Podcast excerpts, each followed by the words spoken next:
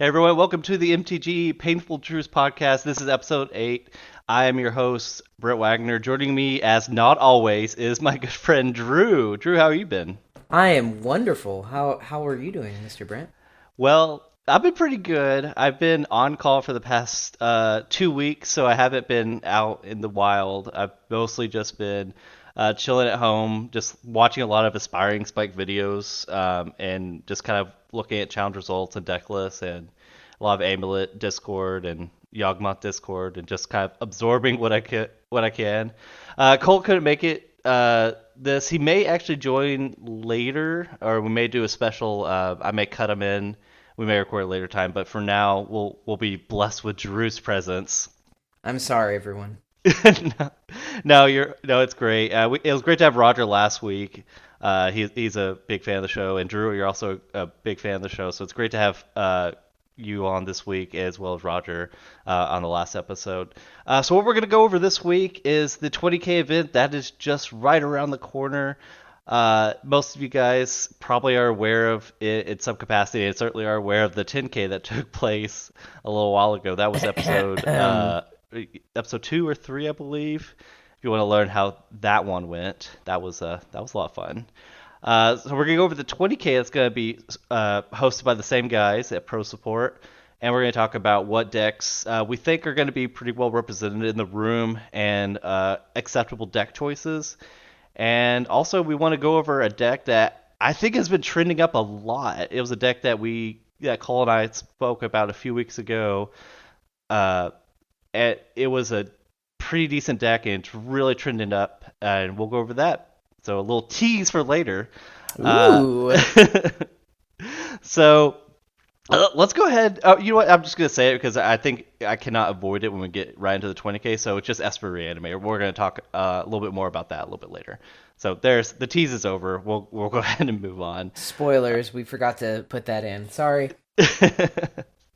All right, but yeah, let's go over the 20k event. That's going to be hosted by the same guys from last time. It's Pro Support. They're going to go. Uh, I, don't, I, don't, have their website pulled up, but they're going to do more than Magic. They're going to do a lot of uh, small events through uh, surrounding Magic, uh, Flesh and Blood, Digimon, Yu-Gi-Oh, Pokemon, other stuff. Other stuff. Dragon Ball Z. Um, I believe that like last time they're gonna have that new game that's come up. What was the name of it? It was, it was Meta Zoo. I bet Meta Zoo will be there. Um, so they do have a booth. They don't have a tournament though. right, right, right. That's yeah. correct. Okay. But like, I mean, if if that's something that you're into, that you, something you, anyone can check out. It looked right. interesting.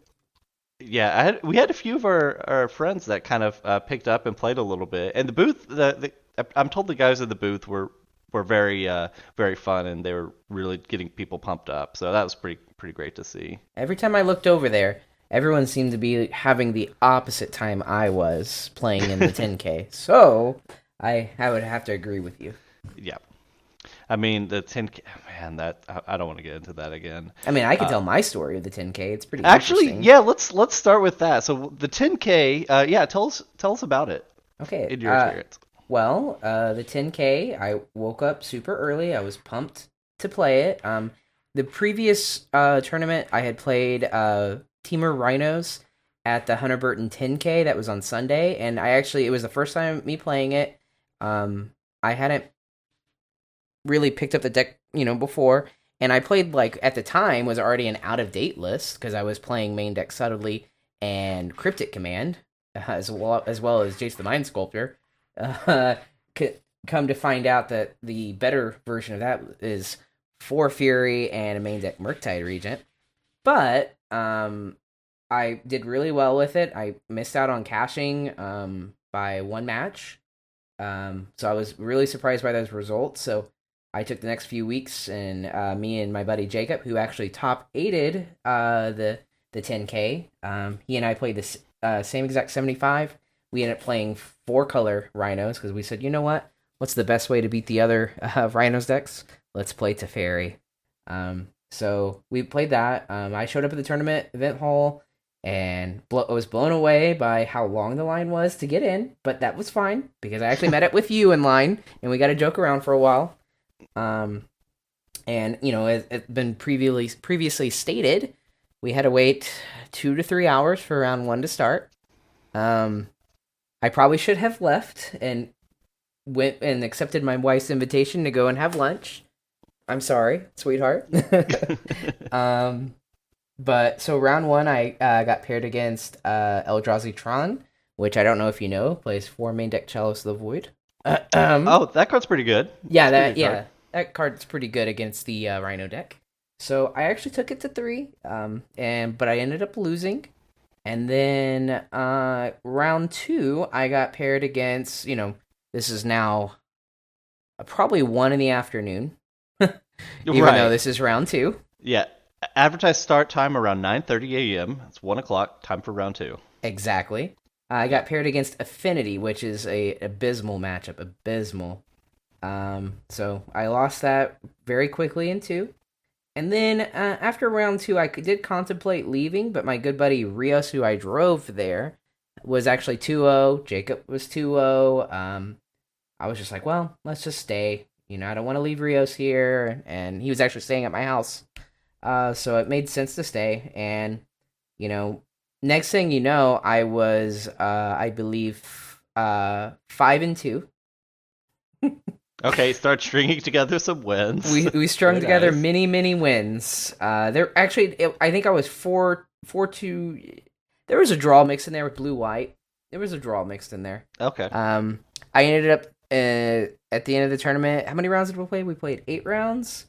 I believe I was five two and one, and I actually made twenty fourth place. Uh, so I made cash. Well, that's not bad. That's Right. from 0-2 to cash. I think you take that deal. Yes, I would agree. Although you know the hundred dollars that I got was over twelve hours of work. Right. Well yeah, over twelve hours. right. so there's that. Um, I I would say overall the tournament was uh, a success because the list that Jacob and I ended up, you know, I'll I I say brewed, you know, very lightly because took inspiration. Other people were playing the fourth color too. We kind of changed a few things around, you know, because we're such brewers. Um, you know, that list made top eight, and we're super happy about that. And you know, we've been kind of trying to make that happen ever since. So, in discussing the 20k this weekend, um, if I were to be playing, I would most likely be on that list, or I would be on blue white control, which I did play tonight uh, at just a local, and that was a it was it's pretty good, as they Pretty say. good. Okay. Yeah. Uh, Chalice of the Void uh, s- sunk up game three for me against uh, four color rhinos. sure. Yeah. yeah. I mean, not your rhinos. It's not your rhinos, which that's a something all in itself. Right. Yeah. Let's let's so let's go over rhinos a little bit. Like, would you consider like it? Uh, so you're you get assuming you had a chance to play, which you have other things going on. Would you play the the eighty card pile, Um, or would you consider it, or why would you uh, why would you choose it? Either, why would you choose either way?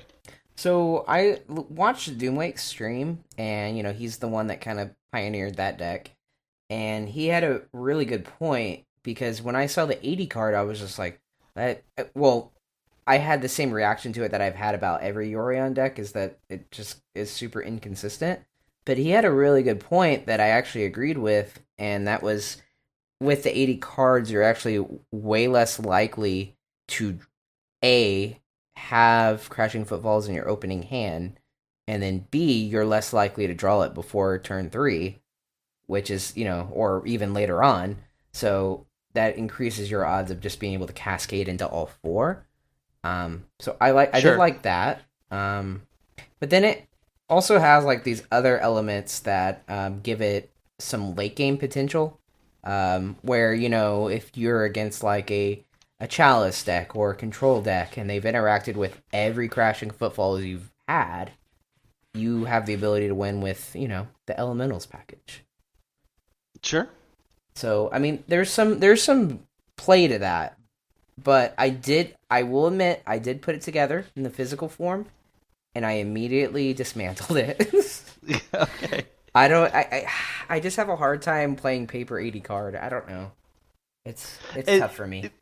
the the the thing that kind of kills it for me because uh, you know it's kind of a you need a the deck is mostly Shardless Agent or a Violent Outburst on turn three into Rhinos, and that's you know that's just the plan, pretty easy, uh, and just kind of cards that help enable and just other interaction kind of built around that package. hmm Um, what kind of kills it for me for me uh, so you, you do get four more enablers so i was actually just did the math. You get 80 8 out of 60 cards in the in the regular 60 card deck is 13.3% and versus you get four more you get four ardent pleas in, in this 80 card package so it's 12 out of 80 is 15% at over which is more percentage than 13% so i'm like well mathematically he had a better chance to hit it.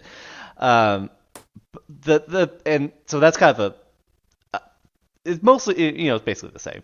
Um one thing i hate about Yorion decks and just kind of the doomwake list i'm looking at and it makes perfect sense is uh you you're forced to play kind of go all in on sideboard cards. I, I think like it's pretty similar to the 60 card. They have endurance uh they used to play blood moon and force of vigor stuff like that they play those same kind of cards. Uh, but you have to in most Yorion decks, it you kind of have to have three and four of of just a few cards. So your sideboard plan against a lot of the field is you don't have better plans, I guess you could say, because you do have to cram three and four of copies of of that because you're playing 80 card pile and you can't just say, oh well, in this Living End matchup, I need to I need one of my two um, artifact hate pieces like Soul Goblin or Nihil Spellbomb Relic or Progenitus. You have to kind of go three or four copies of like the Silver Bullet, and Right. so you just have to you have to limit yourself, you, you know, stuff like that. So it's like you, you, like in Urza Saga decks, they would have a sideboard Pithing Needle or something like that, where you can easily um, tutor for it too. It's like you know you have to kind of just naturally draw that specific card. So it's kind of I don't know. I, I think it's still early to know if that's kind of the the go-to build going forward. Um, also, the I guess it does have some ETB effects of like Oh, the the elementals. Oh, the elementals, right? Um, I, you kind of, I, I- besides like giving your creatures pseudo vigilance by untap, like basically blinking them and making them untap. Right. I guess, which is not, not you know, not the best thing to blink with Yorion. It's but- a super, super alternate win con, in my opinion. I'm just looking at his list. I think this is the last one he posted, and um, which is the one I kind of put together. He's actually playing two, and maybe this is the one you're looking at too. Two main deck, uh, Knight of Autumn, and two sideboard Knight of Autumn. Nope. But Yep. sure. That's, That's his what I'm tech. looking at. Yeah. okay. Unless that's out of date already. Oh wait, nope. Two hours ago he posted another list, and it's already different again. so he's he's got the four ley line of sanctities in the sideboard now. okay. So I mean, maybe that's because burn is on the uptick. Right, and uh, that was actually something. Um, I when I played the, I guess this would have been, this was my first Pioneer Yorion deck. Was the Oops All Spells Mm-hmm. deck, which was Yorion was kind of, it was mostly a bluff because there were other Yorion decks. Um, but you actually do get the feature of just like you know that that combo was uh, the uh, the creatures that have the ETB effect of you know basically mill your deck and then you just get all these uh, triggers and stuff like that.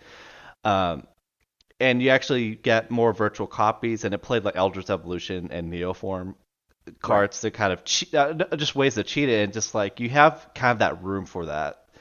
And um, a lot of decks were running like like 70 th- like 70 plus cards and some were playing 60 and you know going down to only seven uh, of the creatures and stuff like that but like no it actually makes sense to play Yorion and and kind of go for it because you also got like post board you'd play like a reclamation sage because they have Soul-Guide Lantern or, or you know some that's their hate piece. And you're like okay well i need to kill it first then i'll combo later kind of thing.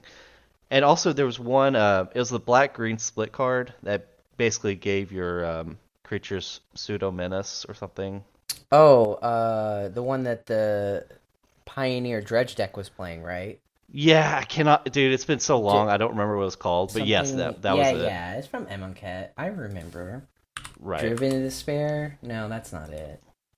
We're gonna find it because that's gonna bother me now. Well, actually, I almost want to say you're right. Driven to, yeah, it was driven to despair. Was the, you Nailed it. very nice, very nice. Uh, uh, yeah, your creatures get menace, and that's maybe that that's good enough to win. But you Yeah, just right, like get right, vomit that in the graveyard, and you know you get a bigger deck, so it's just unlike mo- less likely you draw it, just like Crashing Footfalls in your in your 80 card Rhino deck too. Yeah, I mean, I did a few test draws with it, and I was like, uh, okay, this is cute, but then like, I just, I couldn't bring myself to devote a night to it when I just really more so enjoyed playing just the sixty card, and also I think that night I ended up just playing Tron anyway. So gotcha. Yeah, Tron is like. Uh, speaking of Tron, so okay, so so let's let's let's stay on topic. Hmm. uh, so you would you'd probably play sixty card footfalls is what you kind of. with White for Teferi. Okay, right. I know you and Uh-huh. Jacob have been high on on Teffers. He's pretty good right now in the format, I think. Yeah, yeah, he's pretty good. He's pretty good. I mean, if you can, you know, stick it against blue white, I've seen him numerous times just turn three, slam that thing down, and blue white just said, "Yup," and then he just proceeded to, you know, make four fours and just beat face. Right. So it's pretty good. I mean, it's obviously not the best against Hammer Time, but it does at least make them interact uh, without some of the like pseudo combat tricks they do. Right. Sure. So. Very cool.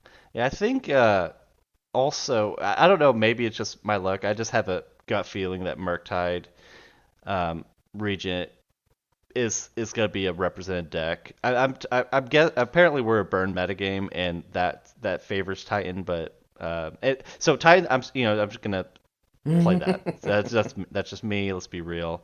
And just once again, punt then wine. I said this on the last episode. Uh, he keeps trophying with the deck, and he's like one of the trophy leaders. He's S25 this league as of this recording. I want to say Who is this? this is punt then wine. Ah, I believe you've told me about him before. Yeah, yeah. He's uh, he's not one of the more prominent um, pers- uh, streamer or known community players, uh, but actually his deck list was actually the exact what I was exactly running uh, yesterday. Well, Um, I'm what- looking at it right now. Yeah, it's with three main deck tireless trackers. One that got ab- ab- uh, abol- abandoned, abolished. It got removed from the sideboard because it just wasn't Mm-hmm. uh, wasn't an adequate piece anymore, and just like we weren't looking at cards to to help grind, but he actually promotes them all the way from the maybe board all the way to th- three in the main. This is wild. Uh, I mean, Tireless Tracker is a great, great magic card. Um, I, I, I, I honestly like thinking about it. That gives Titan an edge, you know, game one against Blue White, because Right. that's not exactly the greatest matchup. It right. It it it that was the one that was the game I lost in the pre the prelim of the uh that was the it's a 1K in uh Gamers XP in Louisiana. That that was a good tournament. But that that's that deck beat me and it's you know Tireless Tracker that's just like that's another threat you have to deal with. Yeah, I mean And- tonight tonight when I played against uh, a local player, he um, played a tireless tracker. I mean, he made so he at, he had a Titan out at my end step. He made I have no way I had no way to interact with him at the time. He made a double constructs because he went and got uh, two Urza sagas at a previous turn. Um, and then when I, after I dealt with the first Titan, and um, so he made double construct, and then he untapped and he played a tireless tracker after making two more constructs, and then proceeded to make uh like two or three land drops. No, no, no. He made his one land drop, attacked with the Titan, and the two constructs that could attack, and then that he put him to like three or four clues, which just made his constructs massive and get me for exactly sixteen, no matter how I blocked. That's crazy. I just said okay. I didn't even, yeah. That's so funny.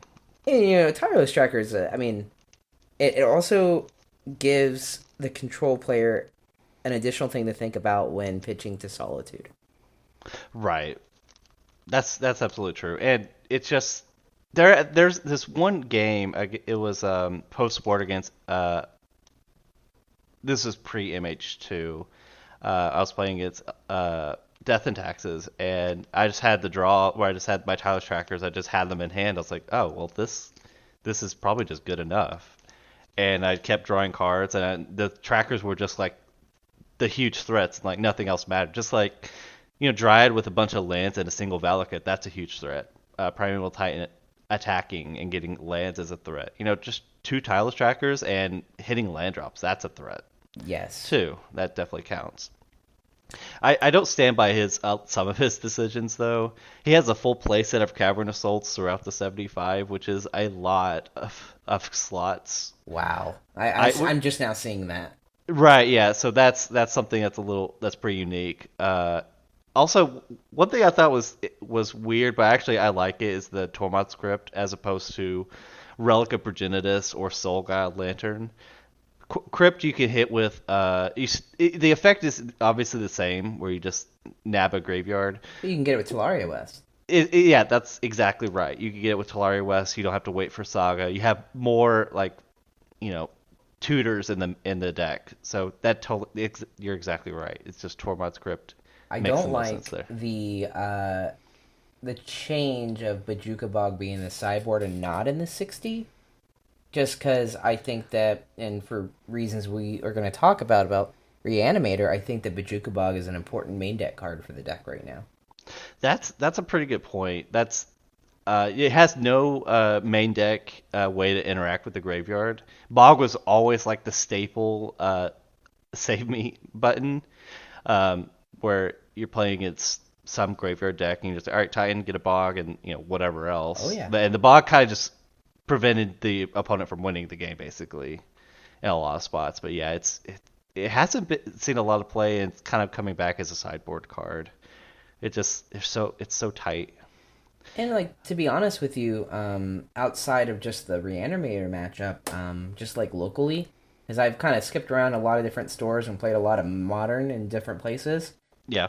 almost every single time there has been a at least one if not two dredge players which you know dredge is always going to be a constant in the modern format i would assume to some degree but i i was just surprised by because now you know you're there's decks that are playing you know sideboard rest in peace so a blue white control since it's had its resurgence It was a main deck blue white control card too. That would used to be a buy for the dredge player. Oh like- right You just like all right, Supreme Break. All right, hit a land drop, get my stuff back, Mm. and yeah, Um, but then also I really like Bojuka Bog in the Murktide matchup because it Yeah. shor- it shores up, um, you know, the potential of a you know a Murktide at at a key turn where you can just you know get your Titan through for lethal, where the Murktide could potentially be kind of a roadblock from you hitting them for lethal.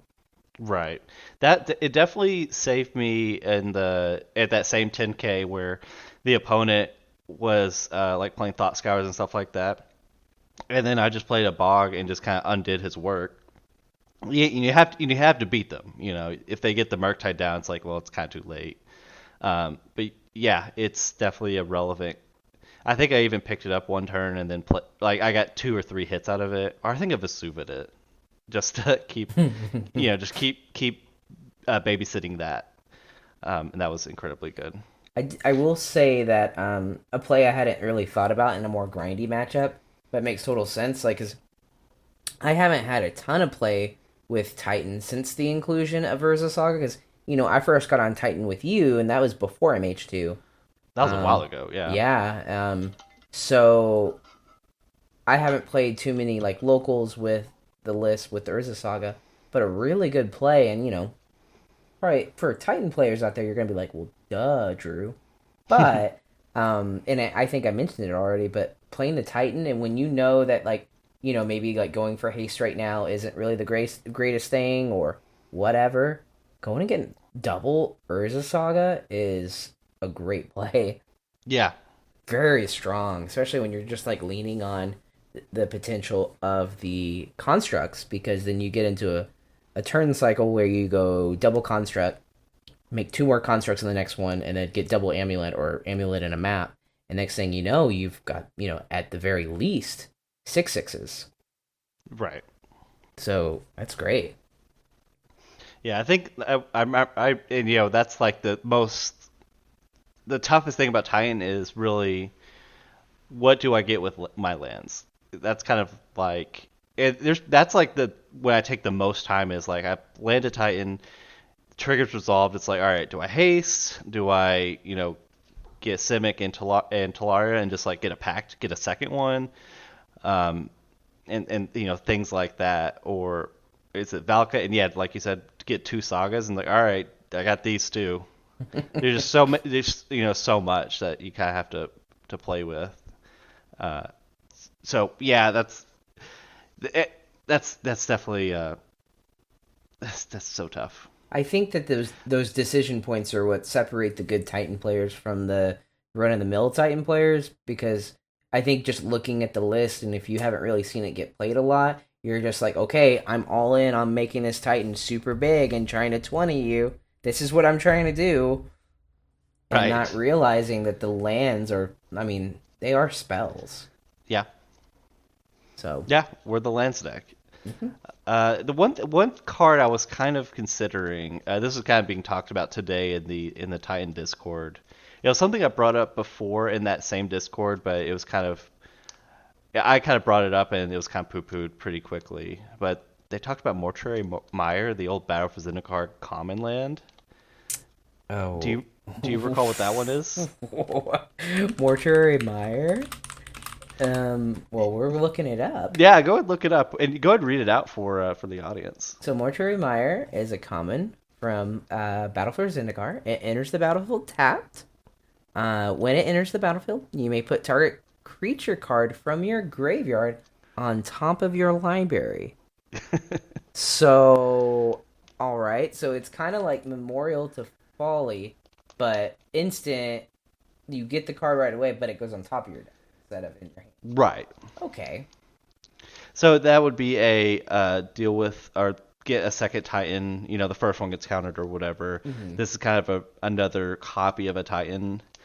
So I thought th- I thought this was kind of kind of a cute card, and maybe you want uh, Dryad instead. I just wish there was a way you could actually instant speed it, like if we had Stacy, like upkeep do it. Oh But, man, that would be so good. yeah, it's not it's not not at its best here, unfortunately. I mean, maybe maybe if we go back have to go back to Stacy, then that's something we need to throw back into the conversation. Grays are so good. It I- I I, I, I like. Stacy more. To be fair, I like Stacy a little bit more. but everyone's playing, you know, one mana three three flyers. One mana three three flyers, one mana two one uh, jerks, Yeah, and yeah, it just blocks a, a flyer or chumps a flyer. It's- it still dies to a naked Murktide, but that's okay. It still blocks it. Right.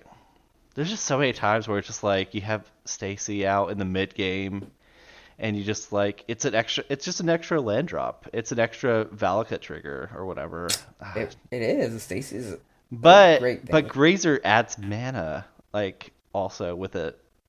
right. That's plan and amulet. that's definitely the downside of Stacy is that you know obviously you don't get the value right away, and if, usually, especially right now, they're just gonna if if if your turn one play is Stacy, and you're playing against a lot of different decks. Like I mean, if you're playing against Murktide, you're playing against any of the three color decks that are playing white, or the four color decks, or five color decks that are playing white now. Apparently, Sure. um, you know, they're gonna untap and or you know play a land and just say, okay, prismatic ending, bolt. Uh, the w- w- what's the red one that has uh, delirium? Unholy heat. oh yeah. Yes.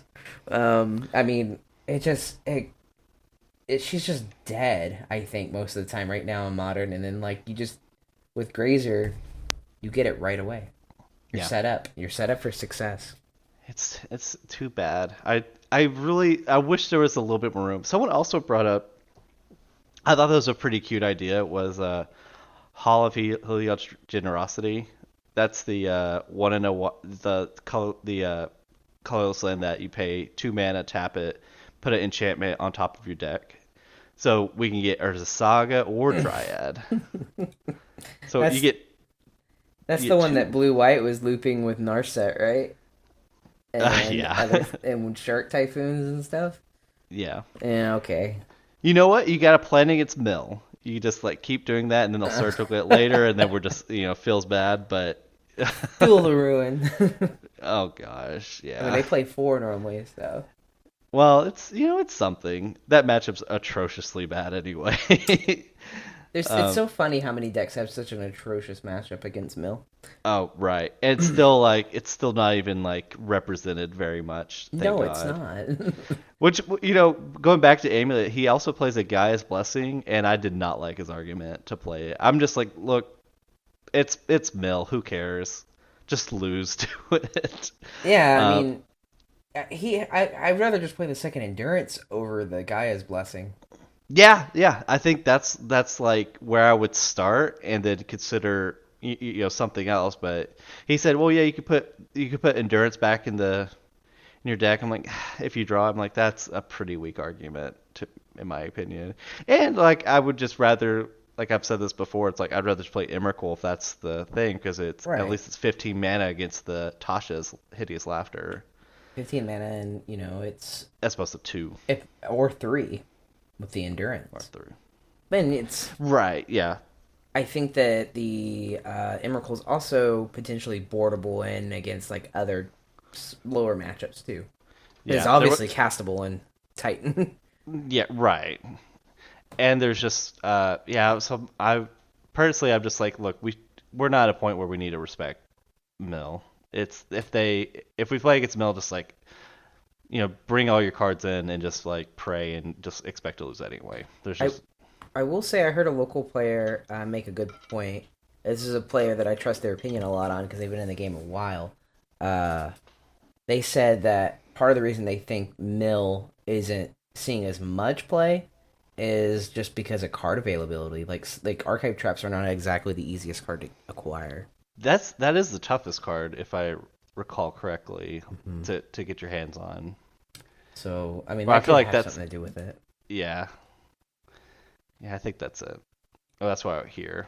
But certainly in our local area, it seems like it's it's hard to like no no stores have it. Like people are just firmly Oh. holding on to those cards. Yeah, I never see archive traps, and maybe it's just a collective. Let's hold on to this so that way we can't let the mill players do their thing. Right.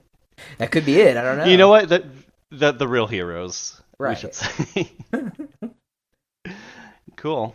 So yeah, as you as you guys are gonna play Titan, uh, it may be similar to this list, but there's part of me that wants to you know just try something a little little wild, which is either Meyer, Hall of uh, Heliod's Generosity, maybe main deck Gretchen, uh, Titchwillow, I think it's what what she's called.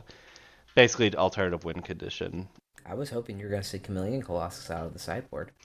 Uh, I you know I've I've done that more than I'd like to admit. um, I've had that.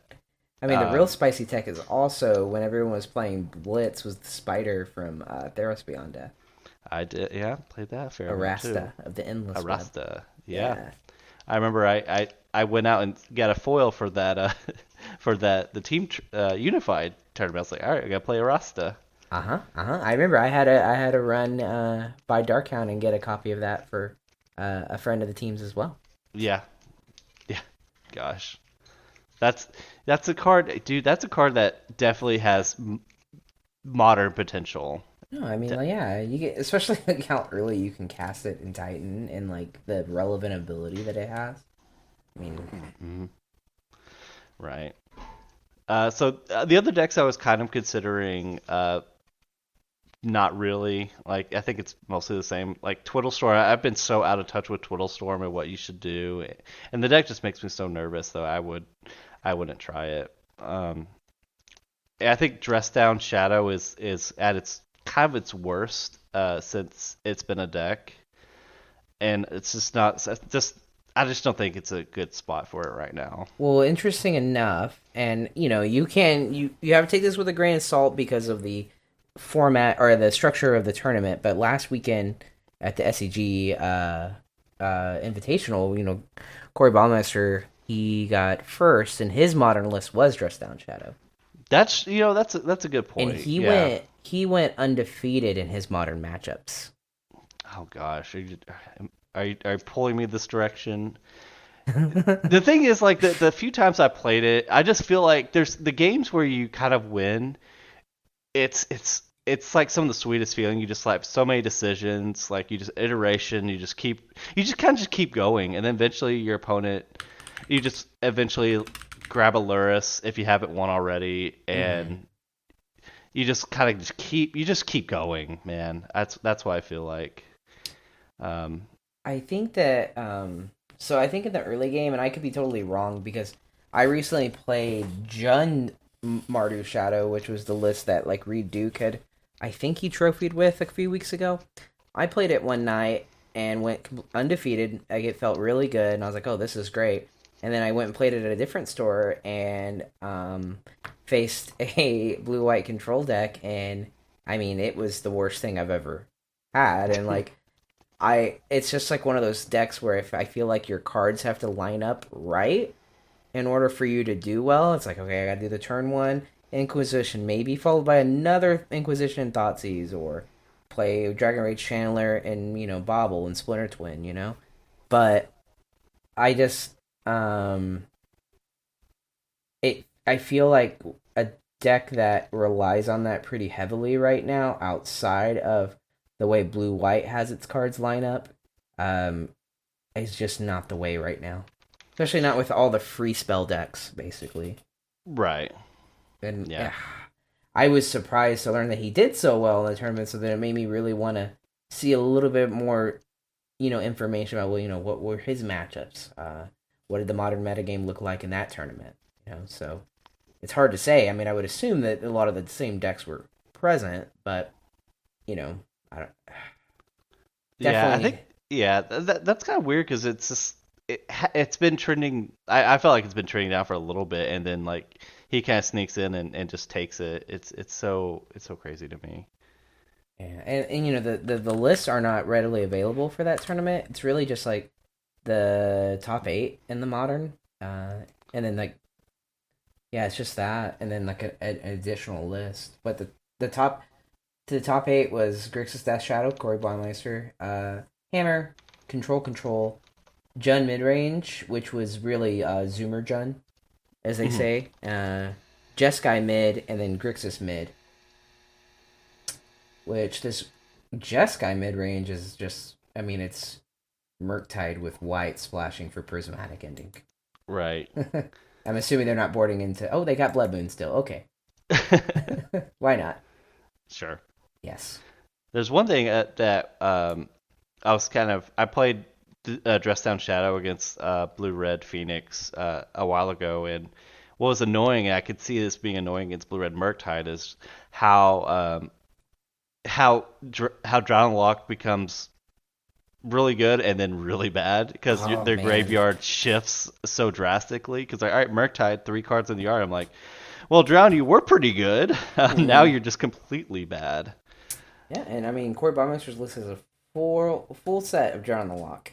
Which the the card is like you know, Drown Loch is also uh like one of the better. It's so good. It's just it counterspell is. and just like I guess what's the just it's Doomblade. Doomblade. Thank you. Just like Doomblade a lot of the time, but oh, it's so tough when they're all right.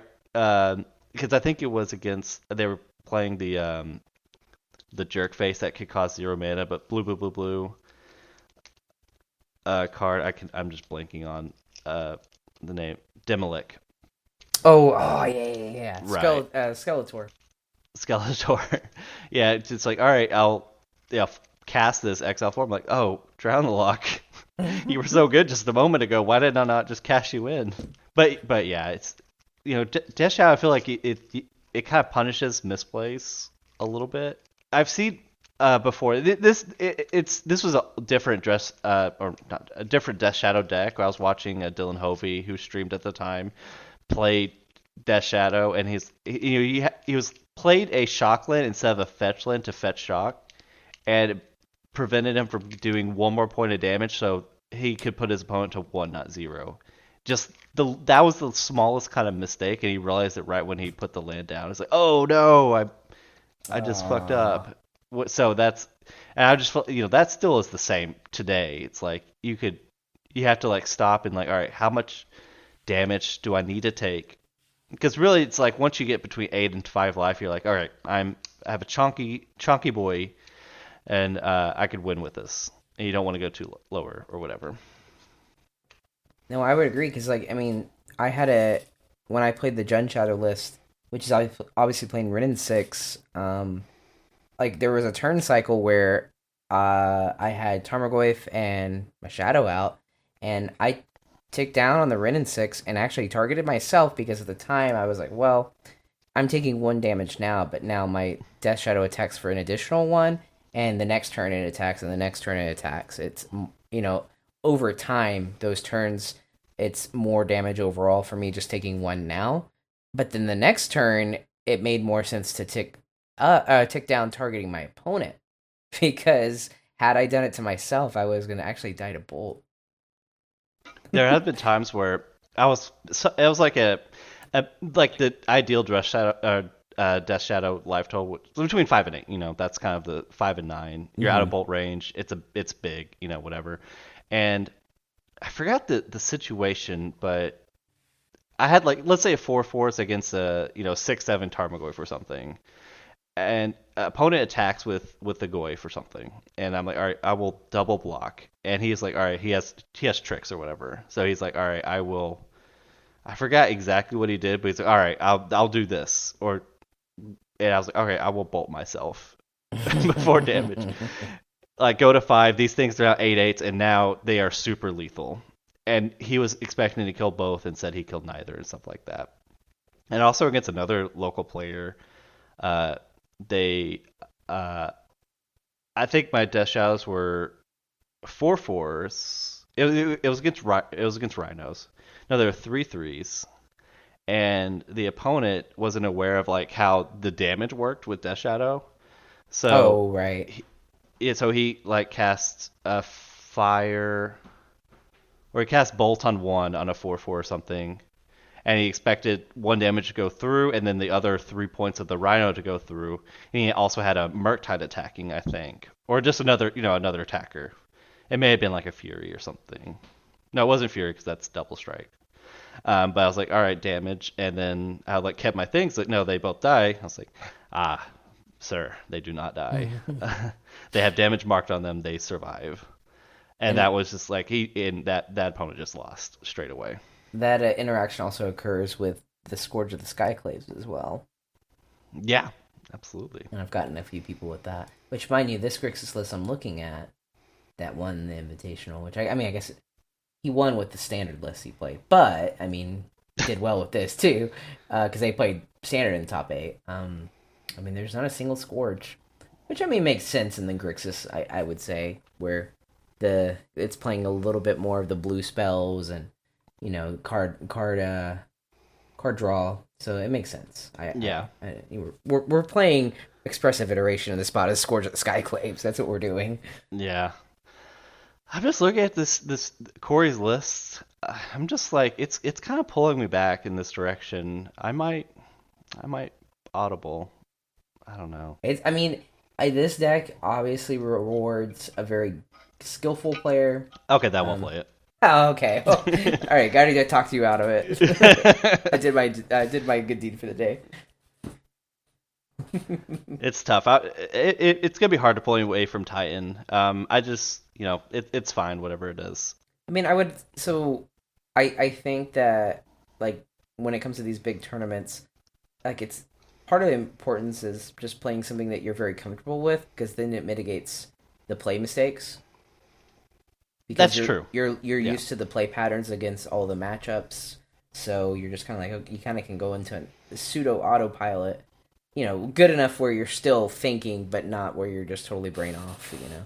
Right. So, I, I would if I if if I were to audible to this, I would want to play it every day until Saturday if I Yeah. could.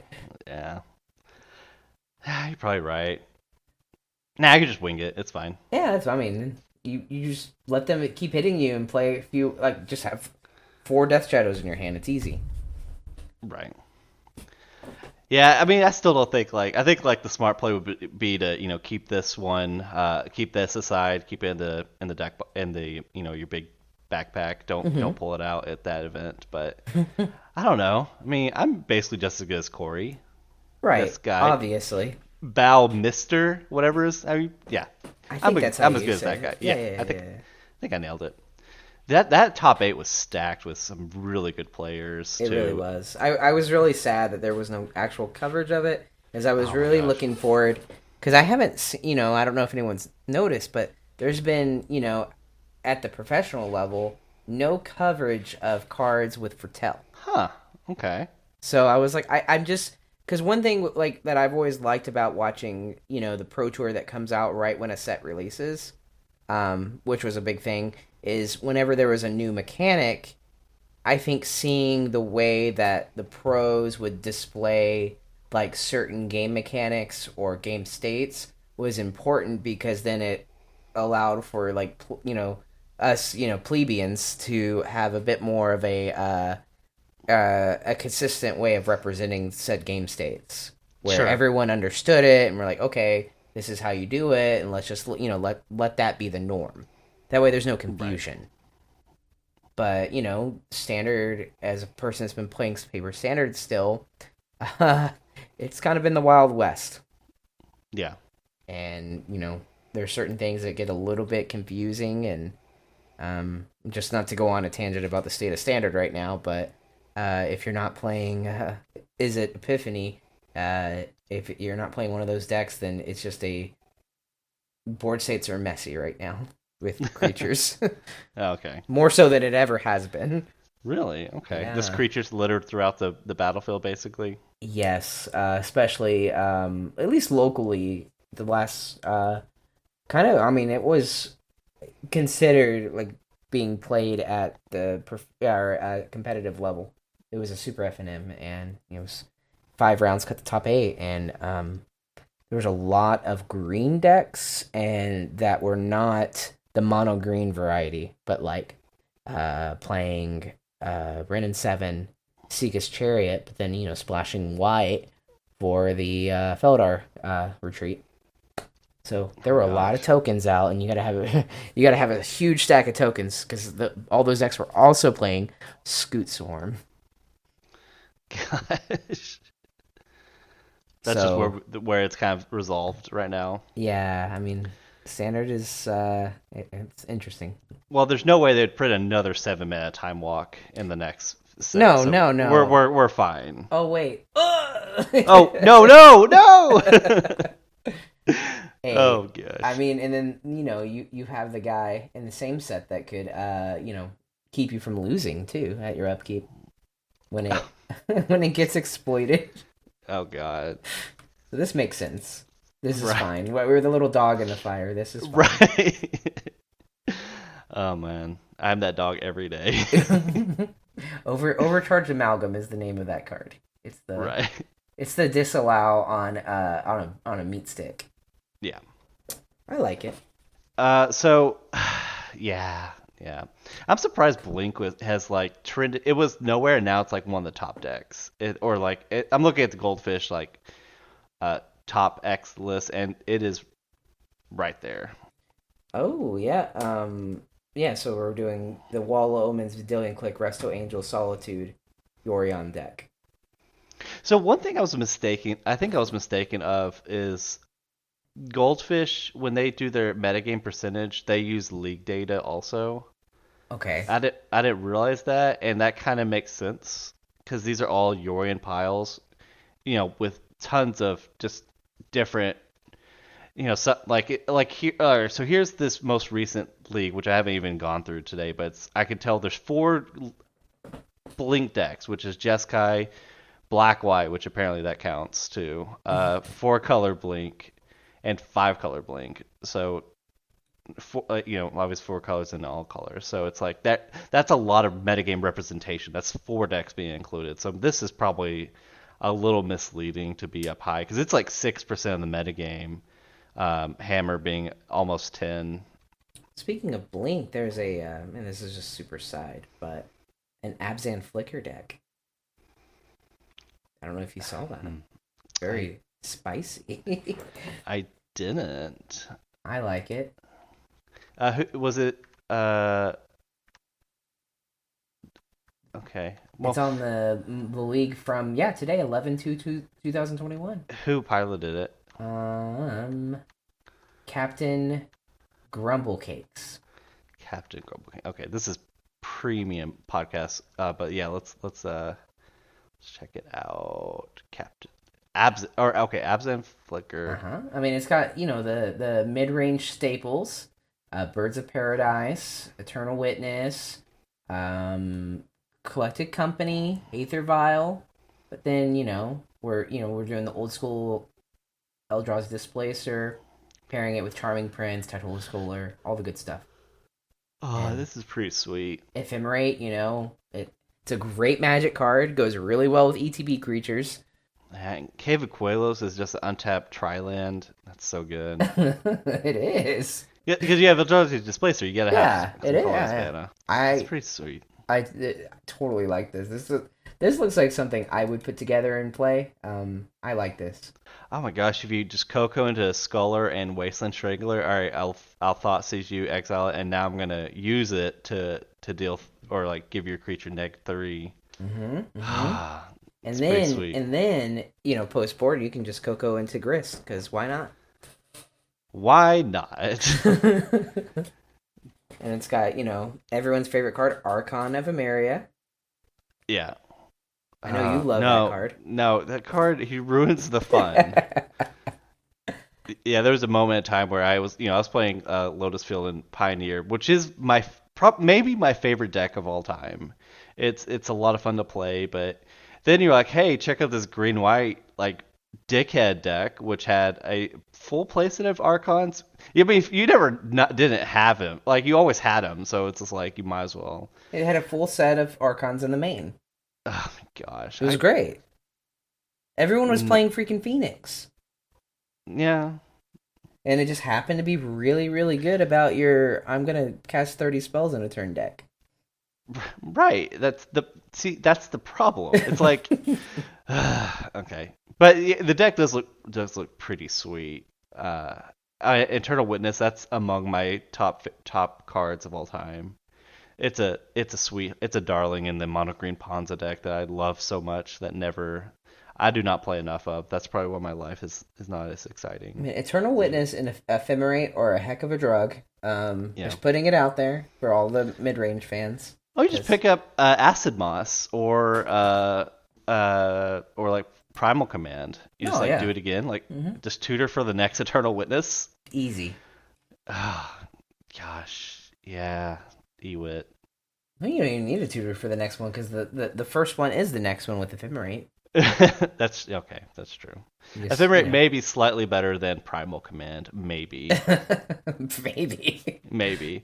In my heart, no. There's there's only one Primal Command. That that was like a niche, like that was playing Titan for like a a second. But, Oh, there is a Saheeli combo deck too.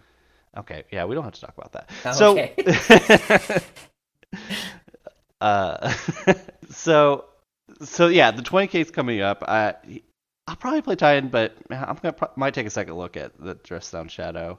And you said you'd be playing uh, uh, 60 card rhinos. I would play 60 card rhinos with a Splash of White for Teferi. Um, I would also always consider doing my default Tron thing. It's just, I, you know, I think Hammer is even more present than it was at Hunter Burton. And I have played that matchup with Tron, and it is, I mean, I might as well not even show up to the match.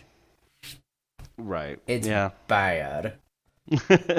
yeah, Tron was like on the up and up, but now it seems like it's it's kind of spiraling down just a little bit. Yeah, I kept uh, seeing it in lists, and then like earlier or oh, maybe mid to late last week, and then it just I, I don't see it again. Yeah, it, but it's Tron. It will it will find its moment. Life will find a way. Right. And I was talking to someone about like Tron versus Blue White Control. I was like, oh yeah, Tron's probably really good against Blue White. And they were like, oh, they play uh, a ton of spreading seas now. I'm like, oh, well, now I don't know anymore. Yeah, so um, I played a lot of Blue White Control back. Um, I mean, I guess this was right before um, you know, our our good friend uh, oh uh, the Arisen Necropolis. Hogaak, our good friend Hogaak. So Uh, right before was Modern not my Hori- friend. yeah, right before Modern Horizons one, I played a lot of Blue White Control, and I really enjoyed playing that because I felt like there was kind of a 50-50 against Tron. Like it really wasn't that great because like if you didn't like really cut them off Tron and then stick like a Teferi or just start like not worrying about what they're doing and beating with a colonnade, uh, they would eventually, you know, get to 10 mana or 7 mana. And if you didn't have uh, Cryptic Command mana up, you, because remember, this is Counterspell was not legal. Um, Yeah, You- encrypted command is now not legal too. right, basically.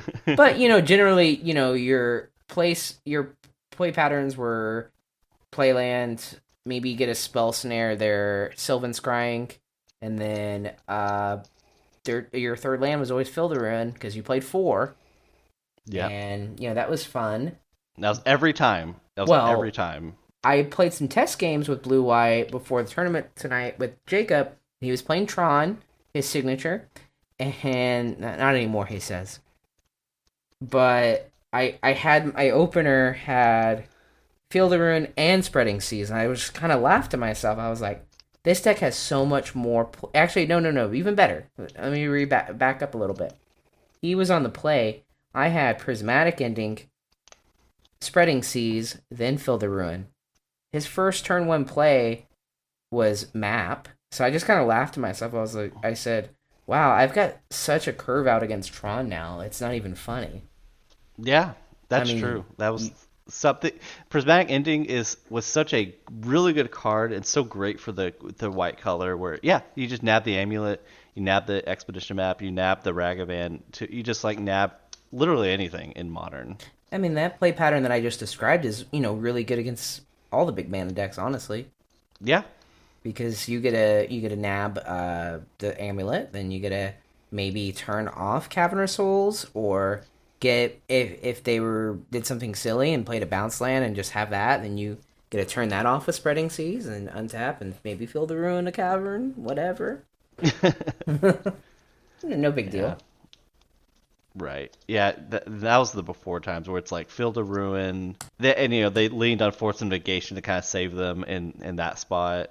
Was a second sneaky counterspell. But yeah, I mean with Yeah. with you know you got you got counterspell now. We're playing memory deluge. It's almost just looking at the blue white list. The I when I first started playing blue white control in modern, the only card that is the same is probably supreme verdict. And, and the planeswalkers. I mean, yeah, I was I was playing blue white before Time Raveler and Hero Dominaria though too. Oh sure sure sure sure. But yes, I mean those were a bit more, you know, 2019, 2018 uh, Okay, yeah. invention. Yeah. Gotcha. I guess flooded strand, uh, hallowed fountain. Right. Even the lands kind of got upgrades too. Yeah, I mean you don't have to play two or three colony now. You have Hall of the Storm Giants as a something that doesn't die to fatal push so easily. Right. Oh man. Yeah. Mean, it's a bit more, you know, it's one it's one mana ex- more expensive and it doesn't have vigilance, so it's almost like it's two mana uh more expensive, but 7 7 is no joke. Yeah. And basically you can't really. You have to pay four mana for the fatal push. Mm-hmm. it, you know, in, in the pre-board game where you have that in your deck. Um, and there's no removal for this post-board. Like you're not going to keep in Fatal Push against this. No. And if you happen to be playing against a Fill of the Rune deck, I mean, that's a that's a great way to remove it because it's not like the play patterns are going to be where you can tap six mana in your blue white control deck and activate it. Right. Yeah. Like pay three more. Yeah. oh man, that one something really funny. This was this is just a, a side note. I was playing a deck. It was Blue Red Wizards that Hoogland and uh, Overturf were playing in Modern, and I remember this one. it was a, it was that was a pretty fun deck. Like that's underrated fun for me. Um, I had the oh, I cannot think of the name. Uh, it's late in the day for me. The red that you tap, exile two cards, shock your opponent or shock any target. Uh, shock any target? Yes, red. Or it's like tap, exile two cards. Light I'm up like- the stage. No, no, no, no. This was a creature. It was a cre- oh, uh. Mm. You know, our listeners are yelling at us because that- we don't know this. You you guys should know this. You they're- they're, know they're- this? They're your listeners. I'm just a special guest. So Oh, I have an excuse. Okay. anyway, so I'm not going to dig into it, but the red, it basically the- it's it's a red for one one. You get tap it, exile two cards, and you just shock an opponent. So I'm attacking with a Mutavault, and they have Field Rune up, so I'm like staring at it. Um, and get all right, activate attack, and they're like, all right, Field of Ruin, and I'm like, in response, I'll abrade my Field of Ruin because I had no targets against blue white control. Basically, Stone Rain he needed the mana more than me because I, I, you know, I'm fine with two and three mana, and he needed more, and I basically turned off a path or something. And it's like, all right, great, now I can shock you, and I was just like able to burn him out with basically counter magic. That deck was so fun. I'm trying to find it now. Oh yeah, we'll have to go deep in the internet to, to find it at this point. oh, we're real deep right now. I don't even. This is a creature. It is a creature. I, I, you know, what? I'm gonna find it. Uh, uh, I, I almost think this would be a card that in it. Oh, he, uh, Hoogland has it as blue red tempo. I think it's still there. Oh, we cut it completely. This is just going so well. I mean, I you you're the expert. ah, Grim Lavamancer. Good. Grim oh, did cost. Lavamancer. Okay, okay. I that right because we played it in the board, the burn sideboard. Okay, I feel bad Right. now. Yeah, oh, shame on you. So, I'm sorry, listeners, about my my temporary host Drew. Uh, I don't know why when you were saying it, I I was hearing it as when it enters the battlefield at, it exiles two, and Oh, that's why I was yeah. like, light up the stage. Okay, Sure, Yeah, yeah, Grim yeah. Lavamancer. You exile two cards from the yard. Yeah, yeah. I played that card in my one of my first modern tournaments. Did you? Nice. Yeah, playing good old bird. okay. yeah, it's always bad. It always feels bad. Yeah, Blue Blue Red Wizards. That that's just that was so fun to play. Um, but I mean, just so obviously decks to expect this week at the 20k. Um, like you said, uh, Murktide is just a ever-present um, deck there in modern. Uh, Burn, it's gonna be there. I just, I, every time that I, every tournament that has been in Texas that is modern, it's always like, okay, you know, DFW is this burn heavy meta, and honestly, like every time, I don't see it as much as people make it out to be. Yeah. I really don't, and I, I, I just feel like a lot of people don't even like playing burn. so I I know I don't. It, it, I I I think that's like I I hear that too. I don't get it either. I think like it's we have a com- like I'm expecting a f- completely competitive uh room of matching players. oh yeah, like there'll be you know some you know there'll be some people with playing their their niche deck or whatever. Uh, maybe maybe a little bit more like boomer jund or like zoomer jund a little bit.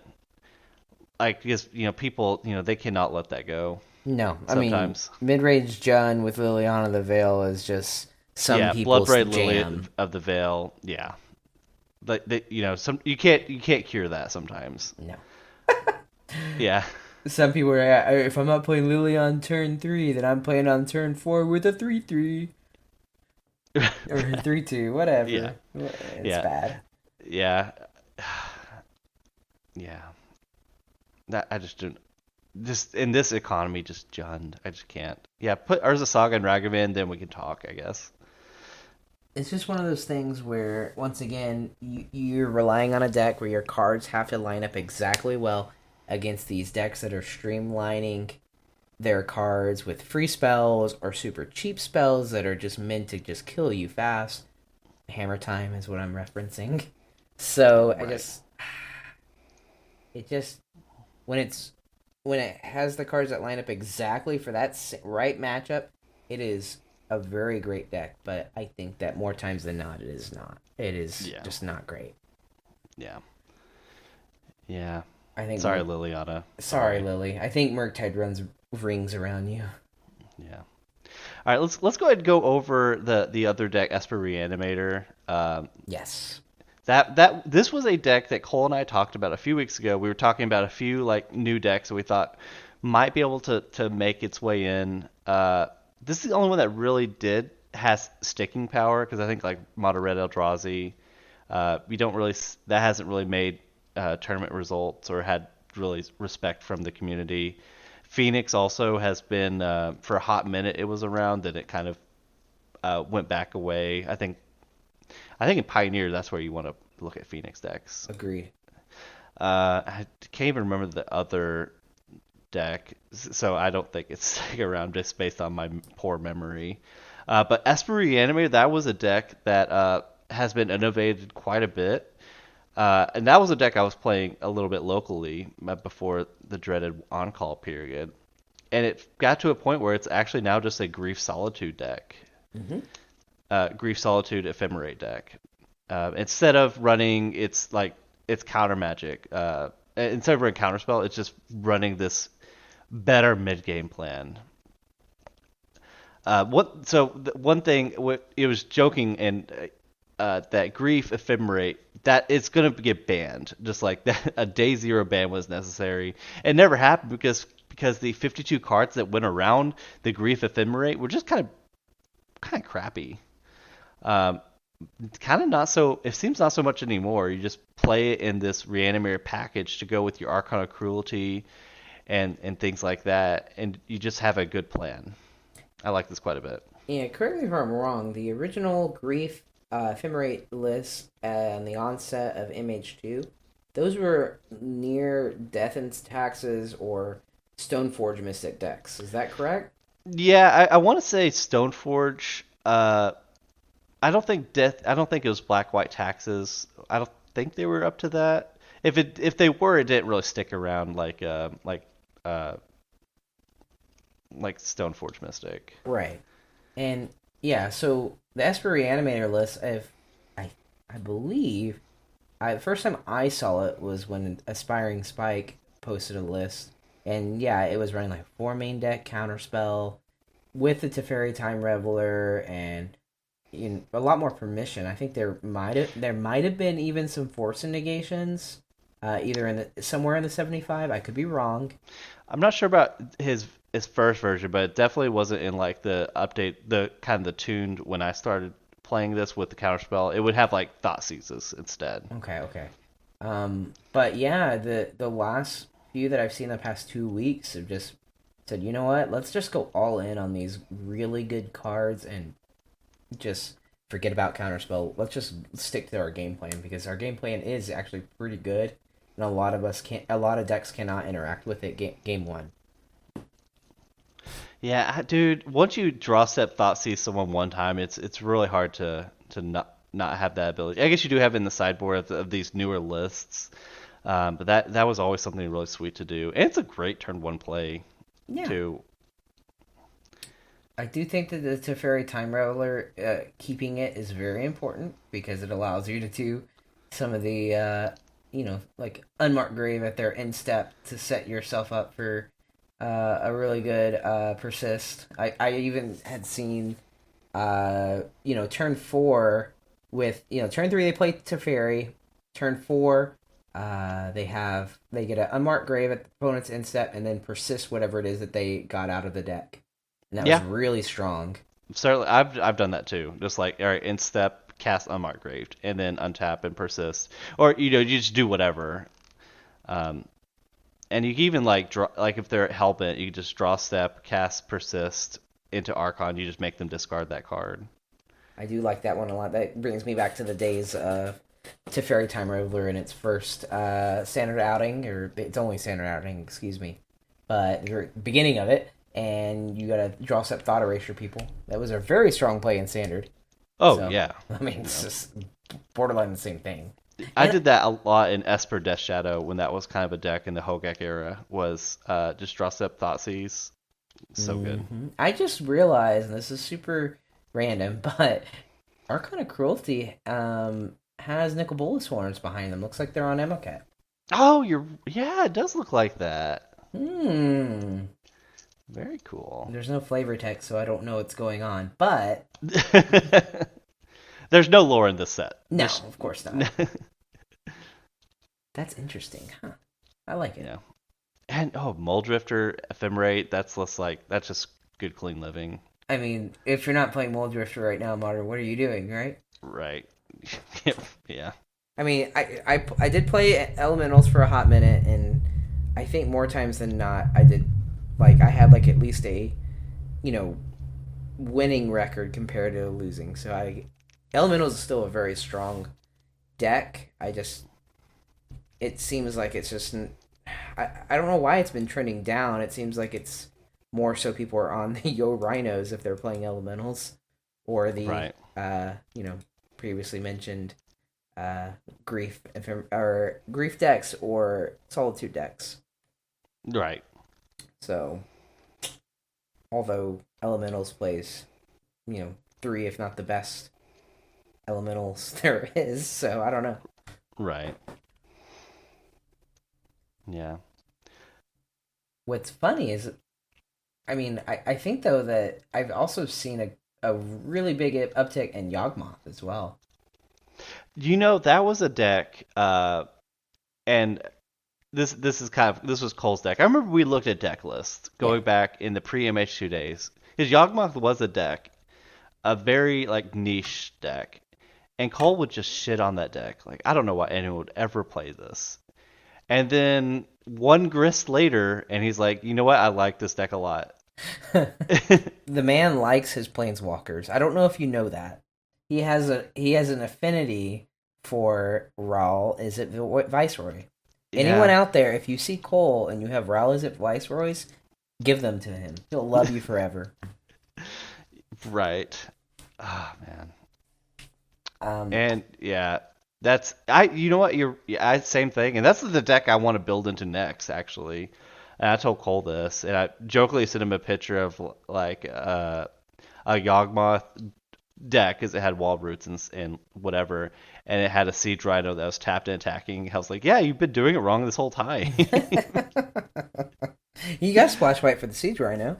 oh, of course. Well, it puts you up, you know, uh, uh, up that past that threshold where you can combo them without dying first. Right. Yeah. and that's what it's all about. Yeah. Use Lightning Helix on a, a four mana body and a great attacker too. Oh, Siege Rhino. Yeah. Siege Rhino. That was really my first love. Siege Rhino and and Anafenza the foremost. Just like all right, attack, deal a ton of damage. those were some good things. Uh, I mean, I kind of, I would agree to a certain extent, but like, turn one Thought Seize, turn two Sylvan Caryatid, turn three Sil- Siege Rhino was also really good. Yeah, it's pretty good. You can do that in Pioneer. You probably won't win games, but you could do it. you definitely won't win any games, although I have lost to a Abzan mid range deck before in Pioneer. that was tough. Thought, Thought all my inverters away. Yeah. Ugh. How very rude. I think uh, I was playing. I was. I think I was playing Oops All Spells and opponent turn three and Anafenza the foremost.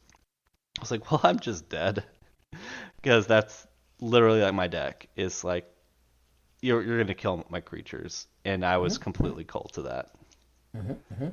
Yeah. Well, if you look at just looking I just feel like modern has just become though, uh, at least with the online metagame, it's just four and five color decks. If I'm being You- completely yeah. honest. Yeah, like a little bit of uh well, there's still some like monocolored or like two color decks too, like blue red, blue white, hammer. But if that's still there. I mean, outside that, like I mean, we just five color blink, four color omnath, dredge, four color brink, indomitable creativity. You know, one thing I was I was discussing with someone uh, yesterday actually was in the Team Unified because that's a we- that's like I think that's pretty pretty neat to like build a format around. Like, all right, we get three decks, we have to like you know divide our our card pools basically into these piles. Like, if I'm playing this, you can't play that. It's you know Team Unified. And before it it was like you get one Veil of Summer deck, you get one Bolt deck, and you get one you know whatever. You like you limit like you break down a single card, and then you're like, all right, you can play you can play the Bolt deck, you can play Burn, or like Blue Red, you know whatever, and then you get one Veil Summer, so you get one green deck. And now it's just like what's what's the what's the split because it's like Ragavan Darcy, that's a deck. You get Urza Saga. You get like the green sideboard cards like Endurance and Force of Vigor because those go so they hit so many decks. And it's and just like there uh, some decks include two of those. Like Jund Saga obviously includes like basically all those cards. And then uh there's just so many like you get or I guess like one Cascade deck, but that that you know that uses those great sideboard cards too, and uh, just it just I almost thought it might actually be more difficult, even though the expanded card pool from MH2, like so a lot of uh, decks have adopted a lot of those cards. Yeah, I mean, a lot. Some of the overlapping cards definitely just like uh, force negation, um, the uh, the any of the elementals, especially solitude for sure. Um, You're right. I don't think any. I don't think you could talk someone into letting you play Elementals deck. no, right there's, now. you would turn like I mean, elementals is even sometimes like if you're going off canisters list. I mean, we're playing four Teferi Time Raveler, uh, two Right. Lightning Bolt, four Prismatic Endings. I mean, you're just you're hogging all the all the good stuff. Right. Imagine if you're, you're like, I want to play four color Yorion Crashing Footfalls, uh, and you're like, no, that's like every car. yes. I think that if uh, I were to be on a team for Team Unified Modern right now, I would be looking at potentially just going with like three color rhinos, Temur rhinos. So you're you're the Teferi Force of Negation deck. Then blue white control because blue white control no longer plays Force Negation.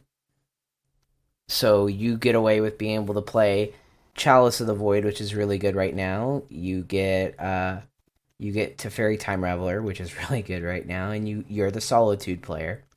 And then for the third list, I would probably say like Tron because Tron is actually pretty good in Team Unified. I I feel like because the hate is kind of not quite as good against Tron, depending if you get lucky in the matchup. Um, because you know only so many decks can play Field of Ruin, so many decks can play Blood Moon, and it goes on and on. That or you know maybe Titan. no, not Titan. It, it's your Saga deck. Actually, do you even list the Saga deck? No, I Maybe didn't. could play it. No, I didn't. So I'm on your team. Yep, I solved. I solved this formula. I have solved the formula. So there's no easy way to transition. So I'm going to just say Cole's now entered the the room, and uh, he's going to talk with us a little bit. Yay! so that's a seamless transition. We were chatting a lot. We're gonna add a lot of stuff to the end of the episode for you guys. Just random uh, goofing around about the, some of the new cards. We're gonna have a special episode later. But Cole, how have you been? I've been good. Just had a. I, I missed the first half of this, or really first seventy five percent of this, uh, because I had a an emergency come up. But I've uh, only heard good things that y'all have talked about, uh, discussing the twenty k coming up. Right. So we already did this with with each of us about what we'd play. Uh, Drew, just to kind of quickly ch- catch you up, Drew said he'd probably just play Rhinos uh, with blue white control in his back pocket. Uh, I said Titan, but he I'm kind of persuaded a little bit with uh, Dress Down Shadow. I feel like maybe I could make a mistake this weekend, but I'm not sure. I told Brent that you know it requires a highly skilled player, so so probably I probably won't play it. um, so so same question for you. I know you're also uh, I think you were said you were leaning towards playing Pokemon that weekend, but if you were playing in the 20k, where would you be leaning? So my answer, uh, and I know people are, are tired of hearing it, but it's still definitely just Yawgmoth. I think because of my confidence with the deck, it will stay that way. Like, I think it would take a really hard converse. Like, you'd you'd have to convert me onto something else. I, I don't think I would willingly um, move to a different uh, deck right now. I definitely think for me, Yawgmoth would be the play. It has play against a lot of the format, especially with how well I did at the 1K. Um, it has definitely like boosted my ego about it. And you know, Yawgmoth, that's a deck where I was telling uh, Drew this just before. That's I finally am at the point where I'm like, you know, this deck, I think it it's finally stapled itself as a deck in the metagame. I think maybe before when you started playing it, I don't think it was there yet. It was just kind of uh, you could count on it to be in the 5-0 and stuff like that. But I think it's really been picking up, and now regular people are starting to really respect it and and really enjoy it. And it definitely is, it's stabilized as in the top of the MTG Goldfish metagame. I, so I think like I think it's I think we're at that point. I actually that's the deck I want to build next personally is is just good old Yoggles. I definitely like the deck. I will say it is the most stressful deck I've ever played in my life. So you know, uh, if you have a weak heart, I definitely wouldn't build into it. but uh, otherwise, I, I really like where it's been and how it's performed. I mean, Grist has definitely uh, converted me. So, and I I was playing Yawgmoth before they started playing like three Grist, and now that I've uh, played three Grist, I'm like, why would you ever be anywhere else in life? I just I do feel like it just kind of saves you. It's just extra fodder. And it's just like an underrated planeswalker too. I know people like it. They think it's like the best MH2 planeswalker, and they're right. But it's it's so much. It's actually just actually like a very good planeswalker. The problem with saying it's the best MH2 planeswalker is that the fight there's there's not a lot you're fighting against. Like the one that got the most hype besides Grist, and even Grist didn't really get that much hype, was uh what's the Esper one called? Dakkon. Dakkon? Yeah, because everybody was like, "Oh, you just cheated an artifact into play, or you know, down tick exile a non-land permanent." You know, stuff like that, and I definitely wasn't sold on Dakkon. I was like, "Eh, he's okay." And I, I'll be honest with you, I wasn't really sold that much on Grist. I just thought Grist was kind of just unique. I thought uh, to me, the first time I read Grist, I was like, "Oh, he's that cool, like, fringy planeswalker kind of thing." Like you'll play against a dude that Coco's into that, and you'll like high five him because you thought that was really cool. Right, right, sure. I mean, That, that's fact, how. I've... Sorry. that fact alone made me made Grist the card that I was most excited for for a planeswalker in the set, though. 'Cause Oh I just yeah, wanted- no, I, I, want I, at the time I was like, I want a Timmy into this thing.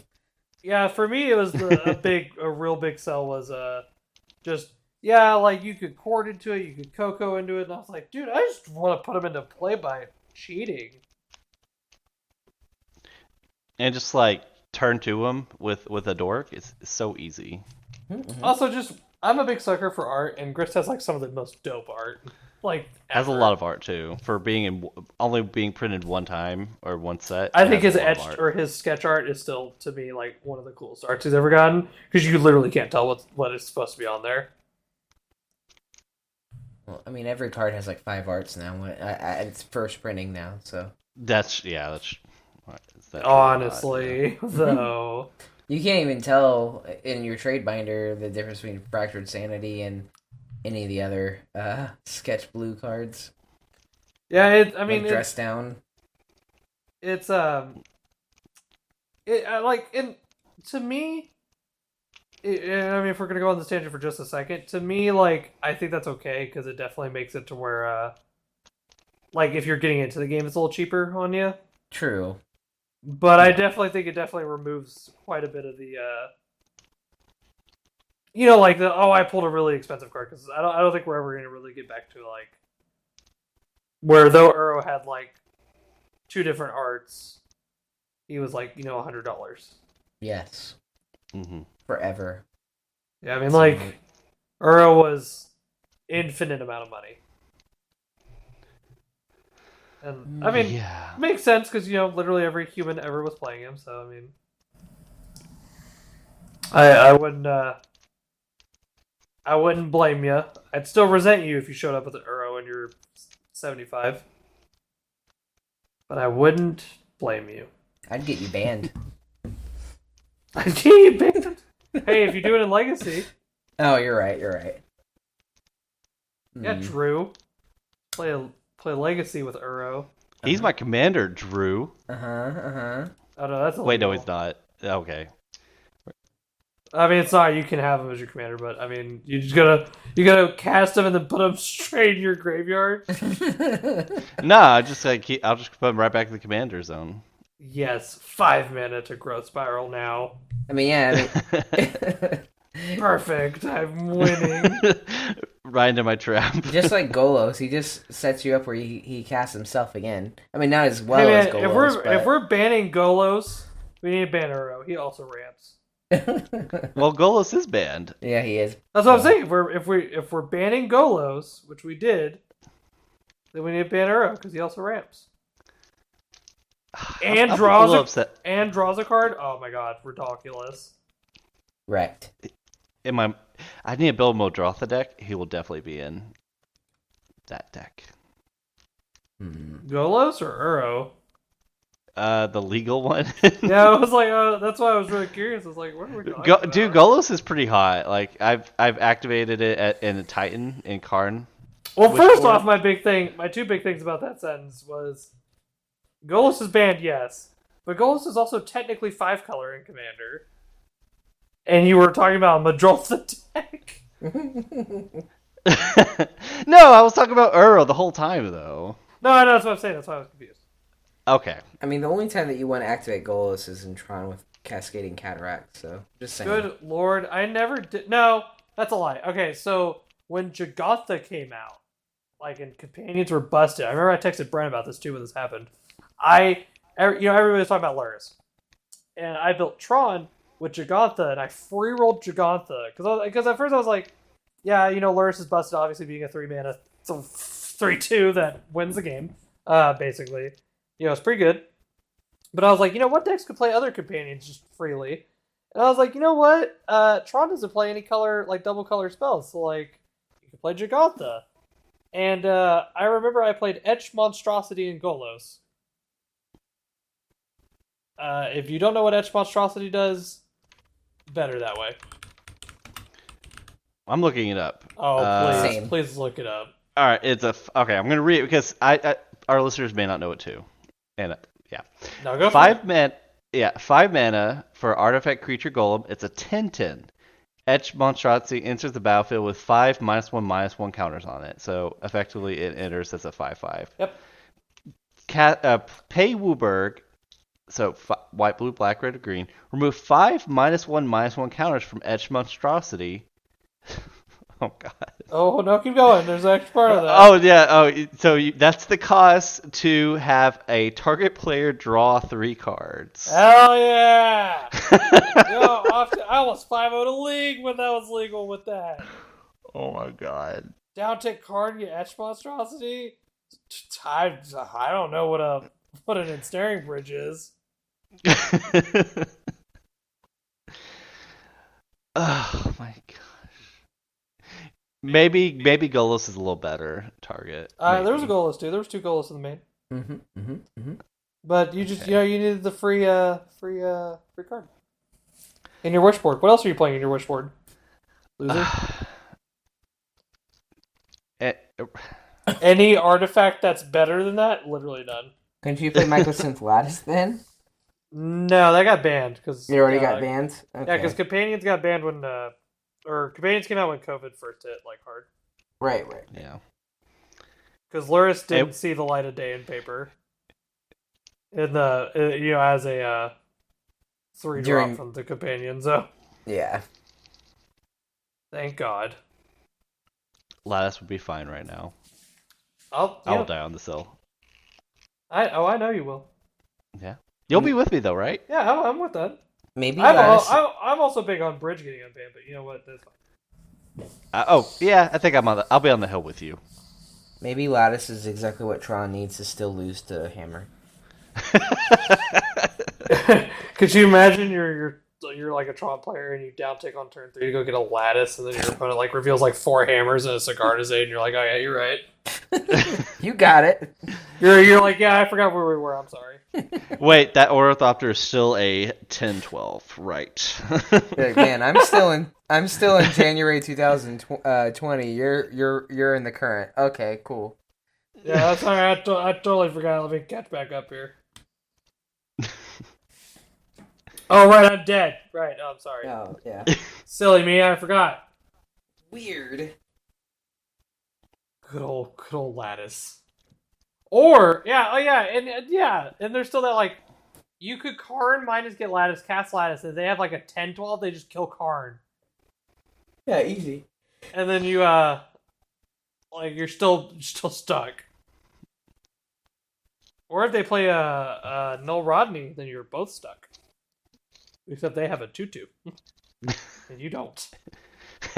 and uh, you will lose to that too, too. Yeah, you will just die. That was it. GG's for you. High five your opponent. Tell them good games and uh, tell them to never talk to you in person ever, or you will uh, scream at them. you know, as you do.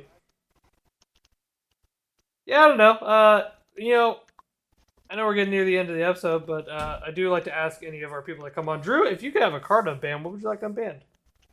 Oh man. You know, I think about this actually quite a bit, and Oh, that's a good start. If you want to be banned from this podcast, you would name Arcum's Astrolabe. Uh, if you want to be literally my favorite human ever, it'd be Hogaak. Um. All right. So I'll meet you in the middle. I'm gonna go. I you know I had a lot of fun with Faithless Looting. I really did. I I really like that card, even though it's probably too strong in red. But man, oh man, did I enjoy me some Phoenix. I mean, is Phoenix still a deck? It's been a while since we talked about it in the podcast. Look, I've I've I've seen it get played in paper, and uh, I not even- good. Yeah, I did lose to it on my rhinos list, but of course, um, I, the, I both games one and two were the dreaded. Uh, I I miss land drop three hands. yeah, it's it's like really three or four with- turns in a row. It's weird with rhinos because like rhinos has like the best on curve, but like it, it's super bad for rhinos if you miss that third land. Mm-hmm. It Like, really it- is. It's almost like you can't recover. Like how bad. Yeah, and you know I I've seen Jacob more times than not keep a one lander. And end up drawing land two and three right back to back, and I'm just look at him like you're a monster. But but that's that's that's just Jacob though. Yeah, of course. Dude, dude's insane. Nobody else can do that. No, I would never. and he'll have like like force plus Shardless Agent plus violent outburst. Somehow, some way. Yeah, like, and it's like, oh yeah, cool, cool, cool story. I mean, yeah. I, I think that's uh, at the one K. I think uh, forgetting his name, and I'm so bad. But my Rhino's opponent, Nick, You're Nick. yeah, Mr. Tardif, uh, yeah, he he kept a one lander, and he got punished for it. I think it was like game two. I usually myself don't keep the one landers, but I do keep the two I landers with, with I think fire there's an ice. arg- I think there's an argument for two lander though. Yeah, I, I w- I like two lander with fire ice. That one's pretty solid usually, and I it's it's it's worked out for me more times than it hasn't. I feel like. I Yeah, would you've- keep a you've one- done it to I- me. as a, as Mhm. amulet. I would if if it had two amulets and the land was maybe Urza Saga, I would keep a one lander. Yeah, but then like that's basically Yeah. just saying like you're on turn three, your your land drop becomes tap for six. Yeah, so I'll keep a And one. also yeah, so play that, but that's like different than like rhinos. thirty something lands as opposed to like the the nineteen or twenty we play in rhinos.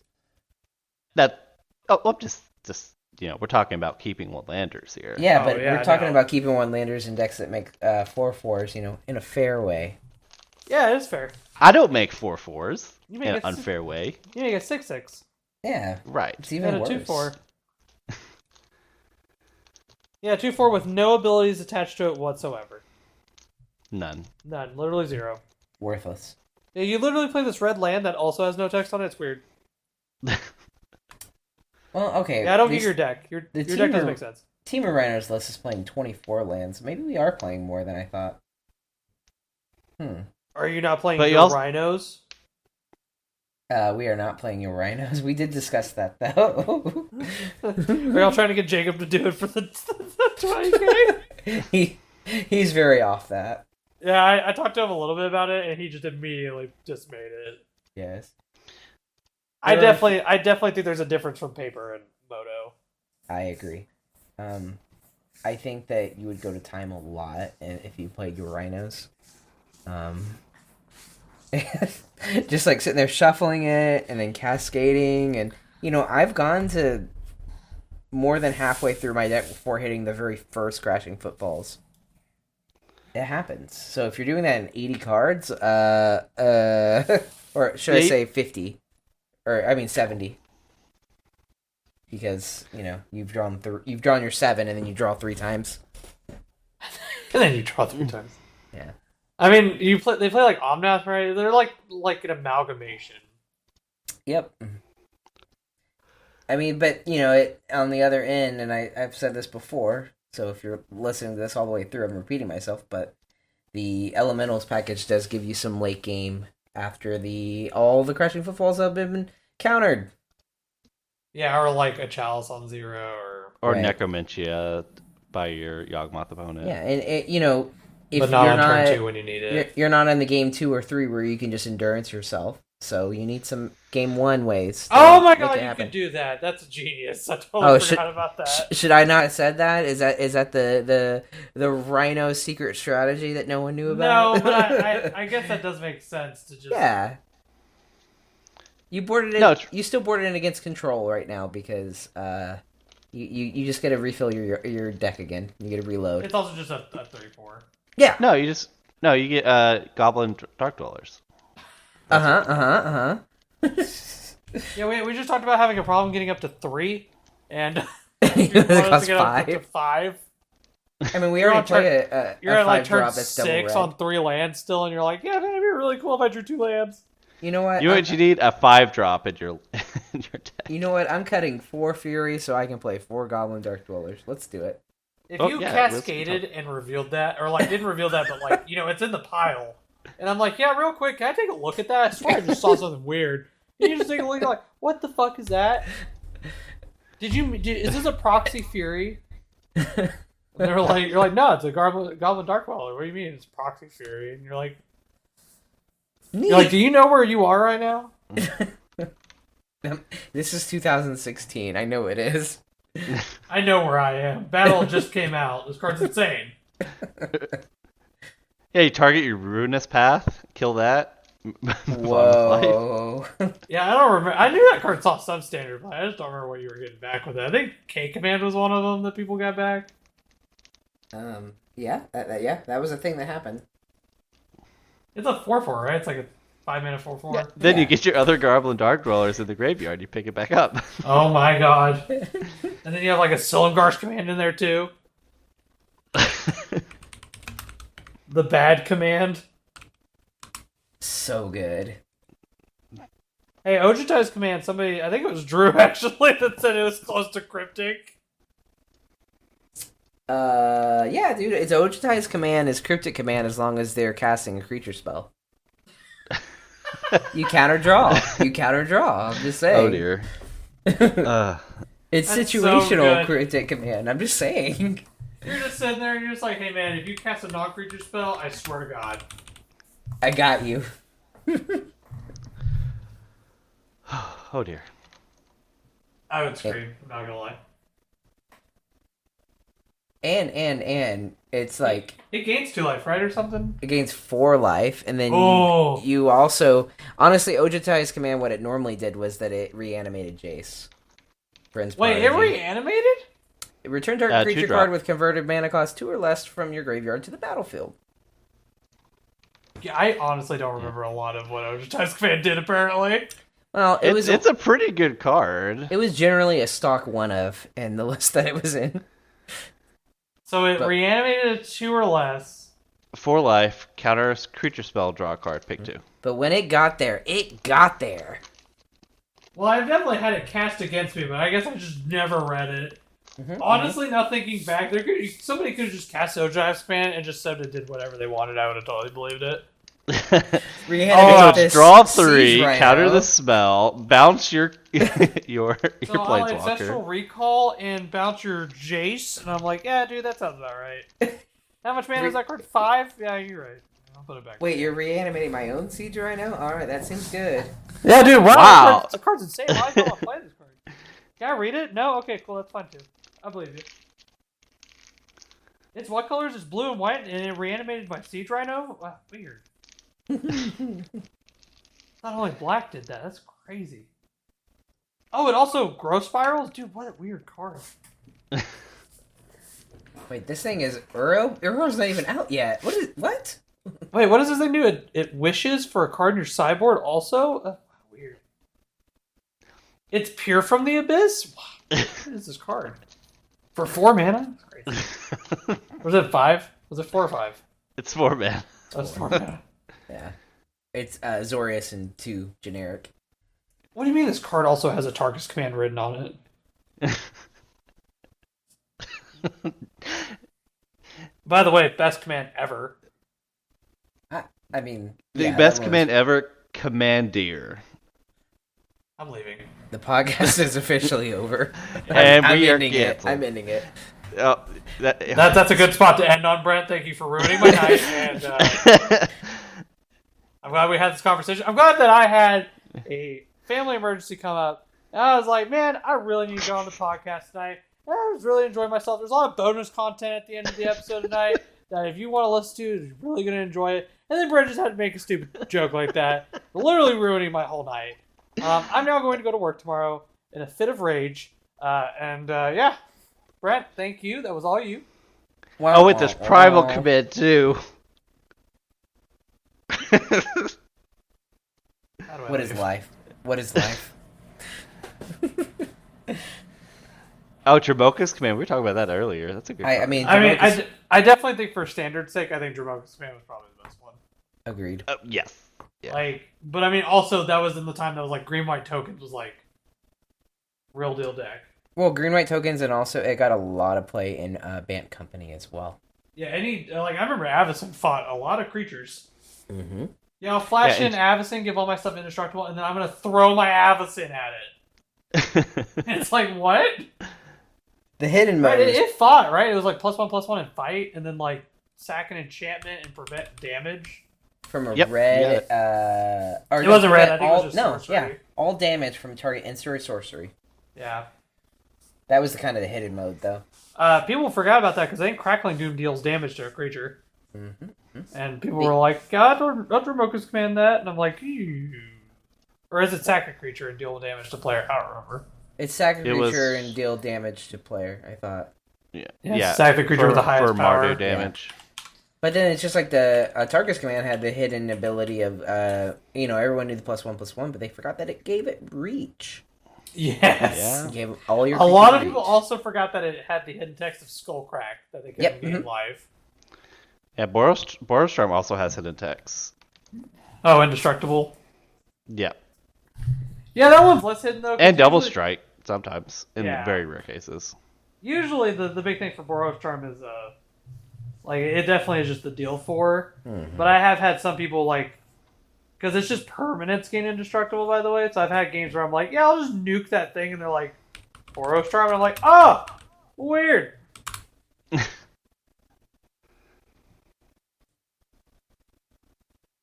what a neat two drop. Thanks, opponent. Cool, cool, cool. I thought you were going to deal four with me. I already wrote in my life total that you were dealing four with me with that. I thought that was one of those like weird concession things. Where you know you just want to play your card even though you're losing. Nope, you're just giving that. You're giving that instruction. Oh, I'm lo- I'm losing now. I'm losing now. Okay, I got it. Your damping sphere is still there. Got it. Understood. But I nature claimed it. I'm hearing you say this, and I feel like this is like a one-sided conversation that would be at the magic table too. Oh, it totally is. like the opponent just staring at you, holding the card, just like, please, just just move on. They're just shaking and sweating. They have not said a word. right, and they're like, you know, their eyes are looking at the ju- the judge that's not paying attention. Like, can you? Can Yeah, they're just help frantically this?" looking back and forth, like like eyeing me and the judge. So you're meaning, so you're you're oh I okay I see. So I okay so I that stays, and you're not dealing four to me, but I wrote that. Da- okay, so I'm all right. So I'm the silly goose today. Okay, I, I think I gather. All right. Can I reread that real quick? I'm sorry. I I I, I you know I swear I read that as deal four. oh my gosh. Hey man, I'll have a whole conversation with myself.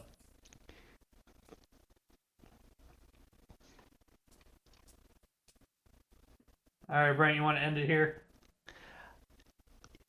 Yeah, that's as good as time as any. Um, at least we didn't end on y'all shit talking me about Commandeer. that would I'll be I'll perfect. That, I, you know, I should have just like done a hard cut there, Oh, I, think I would have. I think I would have. like right at like, all right, we're just gonna end it there, and just like end of episode. oh, but then all the bonus content. No, oh yeah, yeah, we have the bonus content. Yeah, ch- yeah. So if you hung around this far, yeah, check out the bonus content. We're gonna talk about um, just other stuff. You know, it's it's unscripted. Yeah, it's literally I. I get back and we immediately started talking about a bunch of other stuff. It's a lot of fun. Right, and then I was like, hey, instead of that, let's talk about scripted stuff and have less fun. Yeah, because Brent's our party pooper. He wanted to talk about monogreen Panzer or something weird. I don't know. Oh, ooh, yeah, yeah, we can do that real quick. Brent, Yeah, shut the hell up! okay, we'll we'll end it here. Uh, Drew, thanks a lot for for coming in, uh, filling uh, Cole's shoes for us, and talking about about your shit about rhinos and all that fun stuff. Of course, I, I appreciate being on with you guys on the uh, Yawgmoth Amulet podcast. yes. so I didn't get to say it. I know I said this for like Roger and everybody. Drew is a good friend of mine. I'm really happy he stepped in and managed to fill my shoes, even though they're tiny feet. Um, Mine are smaller. uh, I bet they are. Um, for coming in, he's a to me he's one of the best Magic players I know. So I'm very happy that he got to come on and give his two cents uh, about that. And I would I'm very excited to look forward on having him back on. Well, I I would love to be back on. Be a, another special guest. yeah, just a guest. You'd be a guest. Oh well. You know, Brent, you just took everything that was bad and made it worse. I couldn't even let you have that. You couldn't even let him leave with that. Just okay, but we'll call it there. Thanks everyone for listening, and we'll catch you guys next time.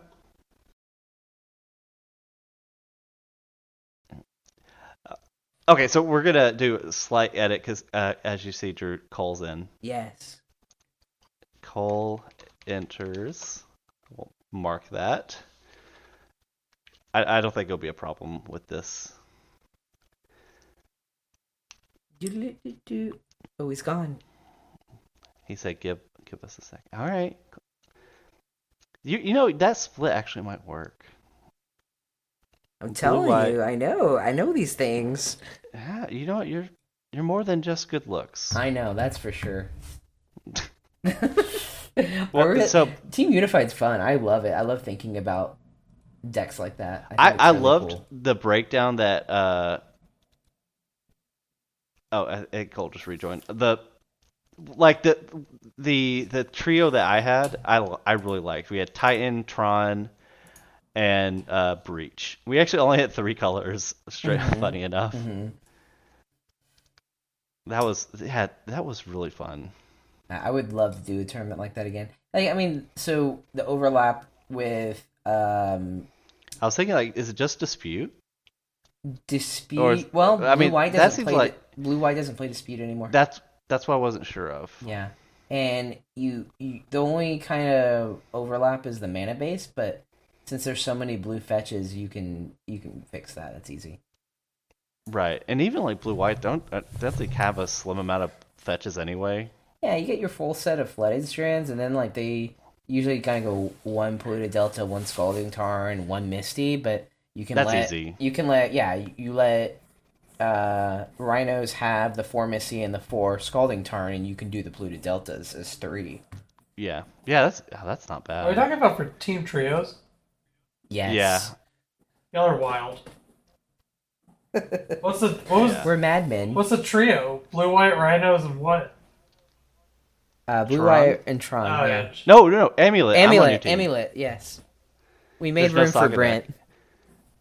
Always, there's always room for Brent. Or you could have. Oh well, there, have there's uh, You have a lot of. With with blue eyed and rhinos being your two decks, you have a lot of random third decks. well, there's there's endurance and force of vigor in both. Ooh, yeah. Breeding pool? Oh no. Ki- All right, it's gotta be Yogg. Yeah, but you lose endurance. Yeah, yeah. this it's, It, is it's where we gotta probably go back just to- got to be Tron, right? Yeah, it's got to be Tron because Tron can get away without Force of Vigor. but there's no Saga decks. We gotta make have a Then Saga you just have deck. Hammer. Yeah. Yeah, that's true. Wait, ha- there's Hammer and Blue White. There's no. Is there any overlap? No, because Hammer's just white. Prismatic Ending. I think. Yeah, but you could just Does play Hammer play Path. that? That's true. Yeah. Oh, Hammer doesn't even play Prismatic Ending, does it? No, No, it no, yeah, because you I didn't think do- so. This is two colors. Yeah, Thought Yeah, that might be the split. Uh, it- this Hammerless has Rest in Peace as a sideboard card. Yeah, but I think you can get away without it. Yeah, you can you can play. a- I think you just be like the you- floor it idea of like if I lose, I lose. Yeah. You Yeah. can also Okay. play uh, Spellbomb too because you, you made black. Play some silent. Well, I know there's like I know we there's want like to- black white hammer. Wait, wait, wait. Do we do we want to? You want me to kind of like have a breed like not intro, but like say, oh, now we have Cole entering or something, or do we just no, like that, yeah, you, yeah, if you want to. okay, just just to kind of. I don't even know how to do this in mid podcast. Just or I- or you, I could just join. It doesn't really matter. Okay. There's a pi- there's a Uh, pioneer deck in the 5 league with Temur Ascendancy for modern.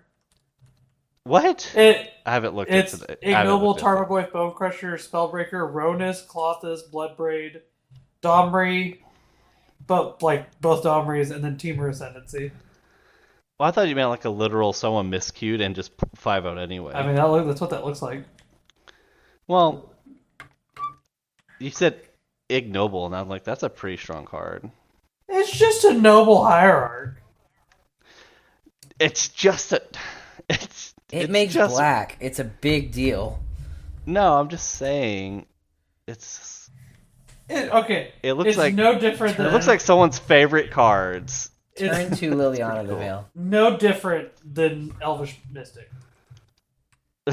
Basically the exact same I card. yeah, the, actually Elvish Mystic's better. It has power. Right. Temur Ascendancy. Yeah, this is just like. This kid's having fun. I mean, it sounds like we're talking about a Pioneer deck almost. Yeah, it's almost like somebody. yeah, said but that. the, but as as we as we just said, there's Ig- Iggy, there's Tarmogoyf, shut, shut up, Brad. Bloodbraid. Shut I mean, Noble Hierarch. Yeah, there's this one deck that looks like a Pioneer deck. It plays uh, four Yawgmoth, Thran Physician. kind of weird. Three Grist of the Hunger Tide. Damn, this, this is a Pioneer deck. Now, I Oh just hear gosh. Ascendancy and I think of the. Uh, I mean, Jeskai Ascendancy is a Pioneer deck now. Yeah, I, I don't even remember what the Temur one does. Okay, you're not giving me a window to introduce you, so shut up. Okay. Oh, after a break from our sponsor. Yeah. I'll, I'll get Nerd Hollow. Do you have Do you have a problem getting it up? I'll be an ad. I'll be erectile dysfunction ad. Because I know Roger's a listener, Oh so my god. no, we're. Oh, well, I guess give me the rundown of what all y'all talked about before. okay, well we we kind of did all of it. uh, as far as like the topics we wanted to cover, Cole or um, Drew put in like we went over the 20k uh, decks were we think are good and that we would play, and then we talked about we just finished talking about Esper Reanimator. Oh, right, right. Well, yeah, I didn't figure me joining was going to be that long, so we could just go over like because I Drew, you're going right, or are you not? Oh no, you have the test. Yeah, I have, I have, I have to take my test, so I, I don't get a play. Yeah, Jacob messaged me and was like, "Can I listen to this live?" And I was like, "What the fuck?" No, That's what I told him. He asked for a link. I just kind of ignored him because I was gonna tell him I'm just busy doing this. I'll I'll I'll t- it'll probably be out Thursday. Yeah, it should be. out Hell Thursday. yeah! You mean I gotta listen to it on my way to my test? I love it. I'm I'm Yeah. gonna, I'm curious to listen to it. I usually I never really listen to them that much because I you know I was a part of it, but uh, I'm very curious to listen to y'all's because I'm curious what y'all talked about.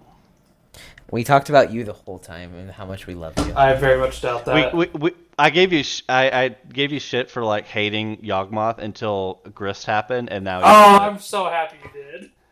I had I There's had a hidden people tr- message me about that too because there people are finding out I used to shit on Yoggball so hard because we've talked about it in the podcast. Oh yeah. Uh, I used- It was like every time you could not. It's like we would go through deck lists. oh, I, it was every would time. you would stop and you're like, "Hey, Brent, look at this fucker.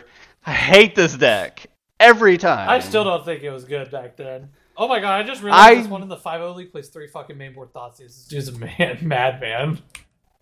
I don't know. There's no siege rhino. I'm so- really curious about that list you me.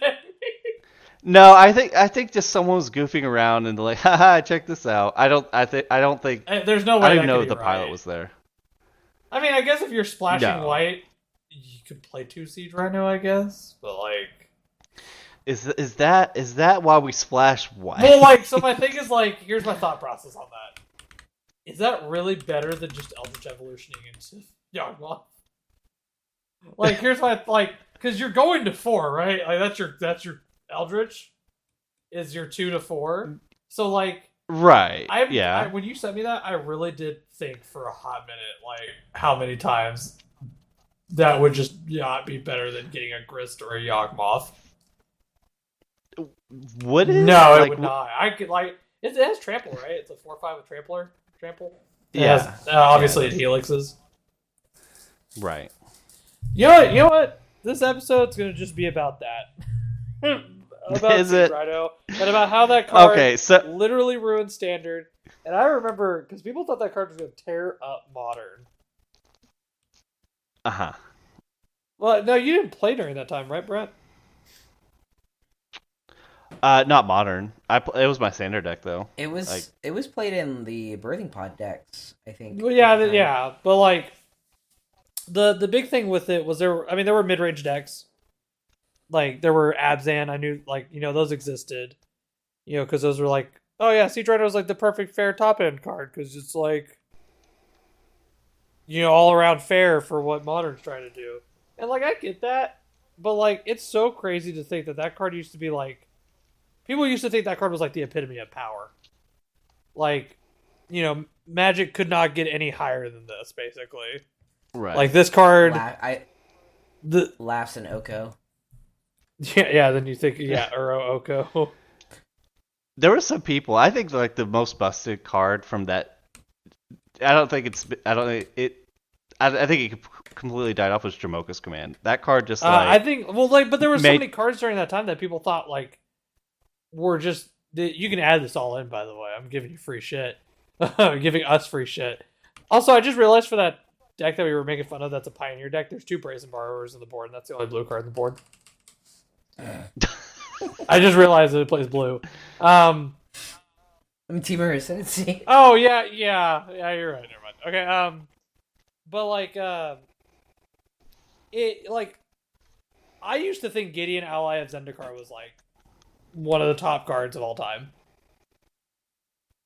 if it sure as hell felt like it. at the Well, and then like I even thought Avacyn was too. I was like, yo, Avacyn's insane. And then Emrakul, like the the Yeah. promised end, like It tried to be the promised end of standard, then it got banned. Yeah, when Wizards would ban it. they promised us the end. Yeah, Wizards Wizards did not play that game very long. They were like, "Hey, man," uh, and you know what's crazy about Emrakul that nobody talks about? That card literally affected Magic throughout history because then they stopped putting cards that were specifically overpowered because they were overpowered in the story. That's literally what happened, and then we had Oko, but whatever. But um, well, he wasn't. Did he have anything to do with the story? I don't really. yeah, know. he was the reason that Kenrith was a, a deer, Heck yeah. and then he was the reason Garruk was evil in that originally. Elk you.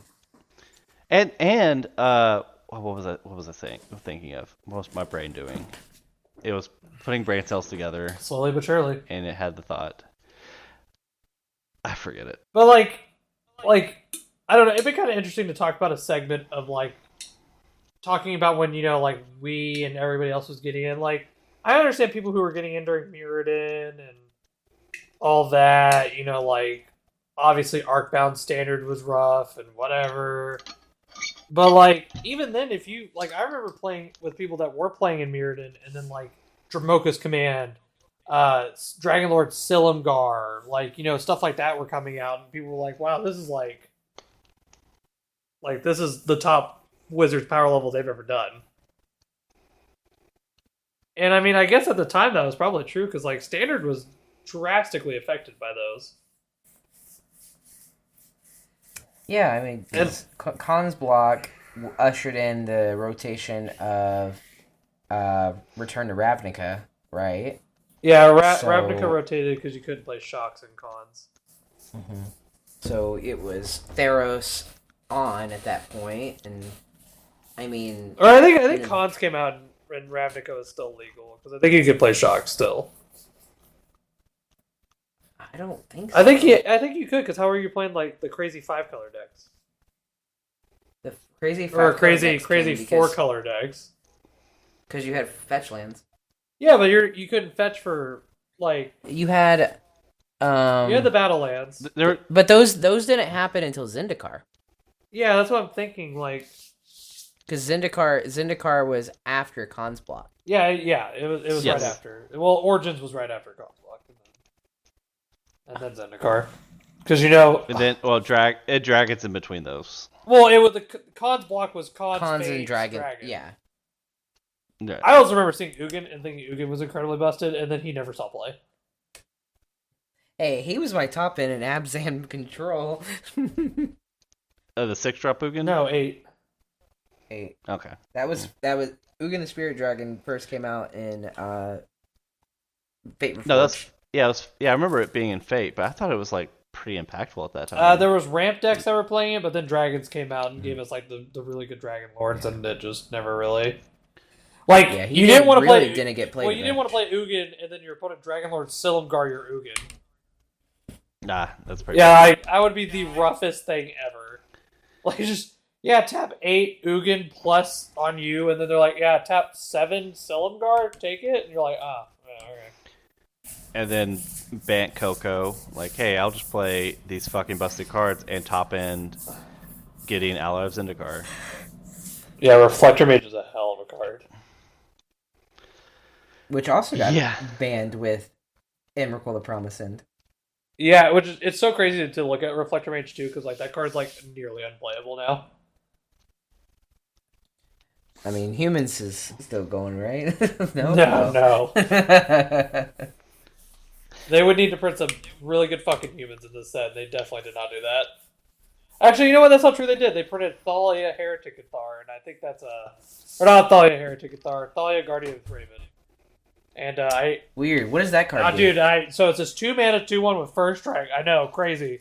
And it says non Wow, spells. that's that's all it does. That's fucking awesome. That's the best bear I've ever one heard. more. Oh, just just just your opponent. No, it's, it's all spells, but you're gonna be a creature deck, so it's gonna be fine. Oh, oh shit, man, that's Yeah, good. dude, it's cra- I do. I don't know why they've never printed this card before. Weird. You know what? I might have to like respect Baral and Pioneer if this starts showing up in that format. Because Oh, I would say Thalia like wasn't legal in Pioneer. You're right. I think, Yeah. like, dude, historic has been fucking everywhere. It's always been legal in historic since like its insurrection, basically. really? Yeah, because it was in one of the historic Mhm. pack things. but it, I mean, that wasn't that long but ago. it never saw play because like it just Yeah. wasn't good. But now there's like white weenie decks because of uh Adelaide or whatever. Yeah, I'm still waiting on Delver to make its make its way in Pioneer. I don't know. I haven't been able to build a deck because of work, but I've, I've still had some ideas I want to try. Oh yeah, I wanted. I there was Well, now I'm the, uh, super excited new... for zombies because they just printed like some super good zombie support. Right? They had the the uh, the enchantment. I I think the enchantment's Uh, dope. The three the mana when you discard make a the two two. Xanthan Necromancer for zombies is dope. Whenever a zombie dies, make a zombie token, and then the uh, that one's good. the two drop that's a three three. That uh, you you can Dude, exploit a That creature. card's fucking yeah, insane. exploit a creature, kill a planeswalker. Dude, that card's nuts. That dude, I think that card might be card. Well, yeah, I think it might be card of the set. Just early, early. Graf pick. Reaver. Yeah, Graf Reaver, dude. I, I'm excited for the new set. I cannot wait to do the video or the the uh, the the Uh, podcast episode our- about that because that'll be super fun. Or maybe hour and a half slash three hour. Yeah, Drew, you want to get in on that? Oh yeah, because we can talk about Cultivator Colossus. Yo, hold on. Hey, by Uh, the way, can we talk about the four drop four four with trample and haste? Uh, that big uh, dumb green mythic. Uh-huh, Or no, no, it's uh-huh. a rare. I'm sorry. Excuse me. It's, yeah, so I think it's a rare. The Ulvenwald Oddity. Yeah, dude, that card is nuts. Imagine opening this bad boy in uh, uh, You win. limited. Yeah. Woo. Like how, dude? Other also, the vampire support plus- is really good in this set too, because there's like, um, uh, Which you'd hope for. well, yeah, oh, God, God forbid. Yeah. what about the four man three four or three mana three four vigilance wolf? That's oh, the flash, uh, not the, the flash that- wolf, but the one that exiles a card and then makes your stuff cheaper. E- each be an attack exile a card, and it it's a reducer for the that type. Cemetery Pro. Not for that. Uh, It's the type yeah. that it, it's Cemetery for whatever it keeps exiling. Yeah, that's right. That Right. card's really good. They, uh, I mean, they printed a glory bringer for werewolves, so werewolves. It's kind of interesting that they at least did give werewolves and spirits support still. Cultiv- eh, eh, yeah, cultivator colossus, man. The- there was like someone, in ti someone in Titan was like, "Wait, with the bounce line, do we just go infinite?" And we found out we do. You do not. Don't forget about Dig Up. It's attuned with Aether on turn one, but then it's Tutor on turn four. Yep. I mean, there. I it would not surprise me if people played dig up though. Honestly, like it, it's attune with Aether was super good because it gave you energy. Like it wouldn't surprise me if this card would be super good because you can uh just have it as a two with Aether was also too good. yeah, yeah. But, but like, I mean, for the, for my thing about standard with this card is like it has the one thing that like attune with Aether did suck at, which was like yeah, I gave you energy, which could be impactful at some point, but like it wasn't eh, like drawing it late wasn't that great. But this thing, like, if you're in black and green, you draw it on like turn six. You're like, yeah, I'll just tutor. Right. You don't have to. You, delirium. You don't care. It's just like I'll get whatever. Yeah, or or hell, if you don't want to tutor for anything, you could just pay one to go get another land with it. So like, no. You pay four. You make them think you got something good. You just get a basic forest. and you accidentally reveal it too. right. Yeah, because they're the cards that I always see people talking about is like the blood veil, Bloodvial Purveyor or whatever, the four mana five six with flying trample. That uh, whenever an opponent casts a spell, that player creates a blood token, and then uh, whenever it attacks, it gets plus one plus one uh, plus one plus zero for each blood token the opponent controls. Until end of turn. Did they actually add until end of turn? They did. They they said the it'll be uh they'll Erratic. fix the oracle text. Then there's the way better Nighthawk. The four mana one three at the beginning of combat on your turn, choose one that has been chosen. Each player sacrifices a creature, you draw a card and lose life, or transform her, and then she turns into a three four with flying death touch lifelink. That has paid three. Each creature you control with flying death touch and or lifelink gets plus one plus zero until end of turn. Isn't that is it good? I mean, for standard, probably. Right? Uh, what what's that dude's Yeah. name? The four drop that was a three three with haste from Throne. Uh, Oh. Rankle? Yeah, I mean he was really good. Yeah. And then headless right He was really Headless good. Rider, whenever Yeah. Headless Rider or another non token zombie you control dies, make a 2 2. That doesn't have, uh, what's it called? Dumb mechanic. Uh, Yeah, Decayed. Decayed. There were some spirits players talking about uh, Mirror Hall Mimic. You got Giraffe too. I- I do like Just, like Giraffe. win the game. Just win the game. The Necro Duality. I think that card's hilarious. Uh, the, the art's really funny too. And then uh, I think Olivia could see playing standard. I mean, Drew's gonna have the most intel on all of this, by the way. I I think Olivia is a very very good magic card. Um, but I mean the way that standard is right now, I don't think she stands a chance against the uh, the turns turns decks. I think like I was I had a disagreement about something about inspired idea the three mana draw three. Uh, your hand size is, is four. Oh right, yeah, okay. The yeah with Graf, hot are you or, talking about? not Graf. God damn it. Cleave. Cleave. Yeah, with Cleave. Cleave. I think the card's actually pretty good. Is it an instant or is it a sorcery? it's a sorcery. It is a sorcery. Oh sorcery. man, if it was an instant, it would have totally sold me. yeah, but it's like three mana draw threes. Mischievous Catgeist. Oh my god. Yeah. Yeah, I think this set is gonna be really good. You know, obviously way too early to tell its impact on. Well, we still we're still Yeah, missing some formats, mythics but- because like they confirmed which card we're getting as a new vampire, uh, which is Audric. This Oh, sc- sorry. I think scattered. Yeah, I think scattered thoughts is also really good. It's basically a memory deluge, but the two cards go in the graveyard with no flash flag. Oh, I mean, yeah, it's like I a- think the card's I mean, actually it's like really good. or whatever. Yeah, like I think currently, if I was you looking too. at the bet, like at the set, just as a now, and to tell you the best card, I think it's definitely Mana Form Hellkite. Whenever you cast a non-creature Yeah. spell, create a XX Red Illusion that has haste. I would like to play this into a Glorybringer, into a. I'm gonna take an extra turn, but make a. Uh, a Or not a turn. Glory Bringer, you mean a fucking what's it called? The dumb dragon that makes a Oh, treasure gold span. Uh, gold span. Yeah, dude, like how what like what do you do in the format of this card? Like Okay, so you know how people talk about like Alrund's doesn't win the game kind of scenario, like if your opponent just plays an Alrund's it doesn't win the game. Which is which is true. Sometimes if your opponent plays an Alrund's, the game's not over. But if your opponent has this thing, they're attacking for fucking seven. Yeah. Immediate. And- or no, X is the amount spent. So like if it's taxed or whatever, it could be like nine. Oh right, that's true. With a fucking nine nine with flash or flash. Fl- uh, flying in haste. And you know that might be enough right there on its face. with a fucking gold span With a four four atta- with a four four attached to it, a gold span or a hull storm giants. Yeah, me gusta. Yeah, like I think the card's nuts for what the decks are in standard. Like if you were to take, if you were to take the tur- current standard decks that are that are out there, like you know, is there anything for modern that piques your interest, Brent? Any dumb No. Titan card? Well, I know, like we already. I mean, we kind of talked about like what modern decks it could fit into, but Thalia Guardian of Thraben. Duh. Wait, you think it has modern application? I think so. Well, hold on, I need Don't to you? it. I don't. Th- I I don't even think I remember this card. This is why y'all brought me on for my expert analysis. Honestly, Not for remembering card names though.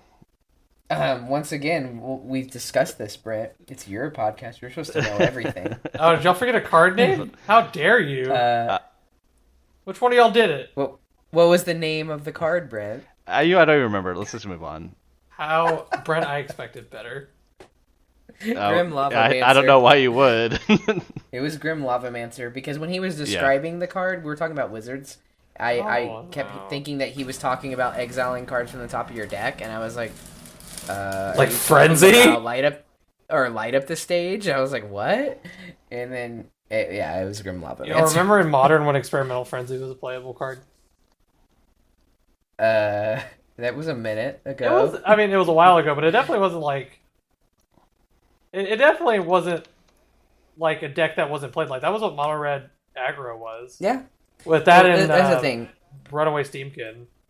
God, between living through the time of Oko and Uro and Mystic Sanctuary, and then followed by COVID, that seems like a lifetime ago. honestly though, like, dude, it's crazy also to think that Runaway Steamkin used to be like the most busted thing in Modern. Because like I used to hate playing against Mono Red Aggro. where they go like Steamkin into like Manamorphose into Bolt U into like remove the counters, and then keep Mhm. going, and then it Frenzy into like ten spells, and you're like, oh my god. What you got, opponent? Yeah, I used to fucking hate that. And you know, um, side note, the uh, this new set has two cards that are receiving downgrades. Although one had already received a previous downgrade in a side release, uh, but it is receiving its first downgrade in a standard set. Uh, Heroes Downfall at uncommon, Oh, yeah. Braid at common. Abrade's a common? Abrade is a common. Remember, it was printed as in the commander uh, set as a common, but now it's a full on common in a standard set, Popper. and it has a pretty Brand, it's your neat format. art. I wish it was. I'm not cool enough. I'm looking for a card. I'm like going nuts. What card is that? I, I- bet I could tell you. It's it would be an enchantment from that that was previewed. Okay, so it's the backside of a spirit, more than likely. Glorious No, it's- it- sunrise. Yeah, this is the one with like 10 different text on it to do during combat. No, no, it's not a green card. What? You only play green cards. That's What did, what did it do? only mostly true. I, I almost think maybe uh, maybe it got removed because it was a fake card, and I'm just now even more embarrassed. what, what, what, did it do? I don't even want to talk about it until I find What, out. I, I can't help you. That's fine. I'll just like I, I uh, uh, the card the the card that probably isn't real. It it had like when you only once a turn when you discard a card make a zombie. Wasn't that an uncommon? That's a card. What, I haven't seen. I don't know where it is. Yeah, yeah, thought I found a it. No, blue it's a rare. It's a three drop. Dreadful, dreadful service. Whenever you discard one or more cards, create a two-two black zombie. This only ability triggers once. dreadful. Where is it? I cannot. It's, I'm on goldfish. It's a rare. Uh-huh, uh-huh, uh-huh. on goldfish. It's a rare. Yeah, it's black rare. Ooh, Syncopate's It's, getting reprinted it's again. black. I Damn, yeah, give control better counter spells. Woo, I mean, the best counter spell is uh, what's it called? The saw coming. I mean, Saw Coming is pretty good, yeah. Uh, Well, any any magic card that you could tuck away, Yeah, not to be touched. I thought it was- uh, I don't know why I thought it was a blue card. Okay, this black card. Yeah, this card I think is pretty dope. I I, I like it. service. That's it. I keep seeing That's I it. keep seeing all these cards like Ulvenwald Oddity and some of these other cards that have like this Eldrazi appearance, and I swear to God, if they don't mention that that motherfucker's in the moon, I'm gonna be a little upset. Not gonna lie. Emrakul. I don't know. They, they don't even have to say it. Wait, spoilers, spoilers, please. Still reading. Oh. what. Oh, I was like, Are you, what? on- are you still on Theros or something? Yeah, you he's doing? still out there. no, Elspeth's dead or come back. Whoops. Just, just met Elspeth's Sun's net, uh, Sun's champion. And I'm like, yeah, Elspeth dies. You're like, what? Wait. I still think Chandra's okay. I know Drew's opinion on her was not very high. I think she's okay though. Uh, I think for standard application. Yeah, no, yeah. The, anything I'm talking about right now, besides Thalia, Guardian, and Thraben, is like standard. Because Thalia, Uh, Guardian, and Thraben's for uh, for modern. Because I, I I can't believe that people aren't blowing up about her.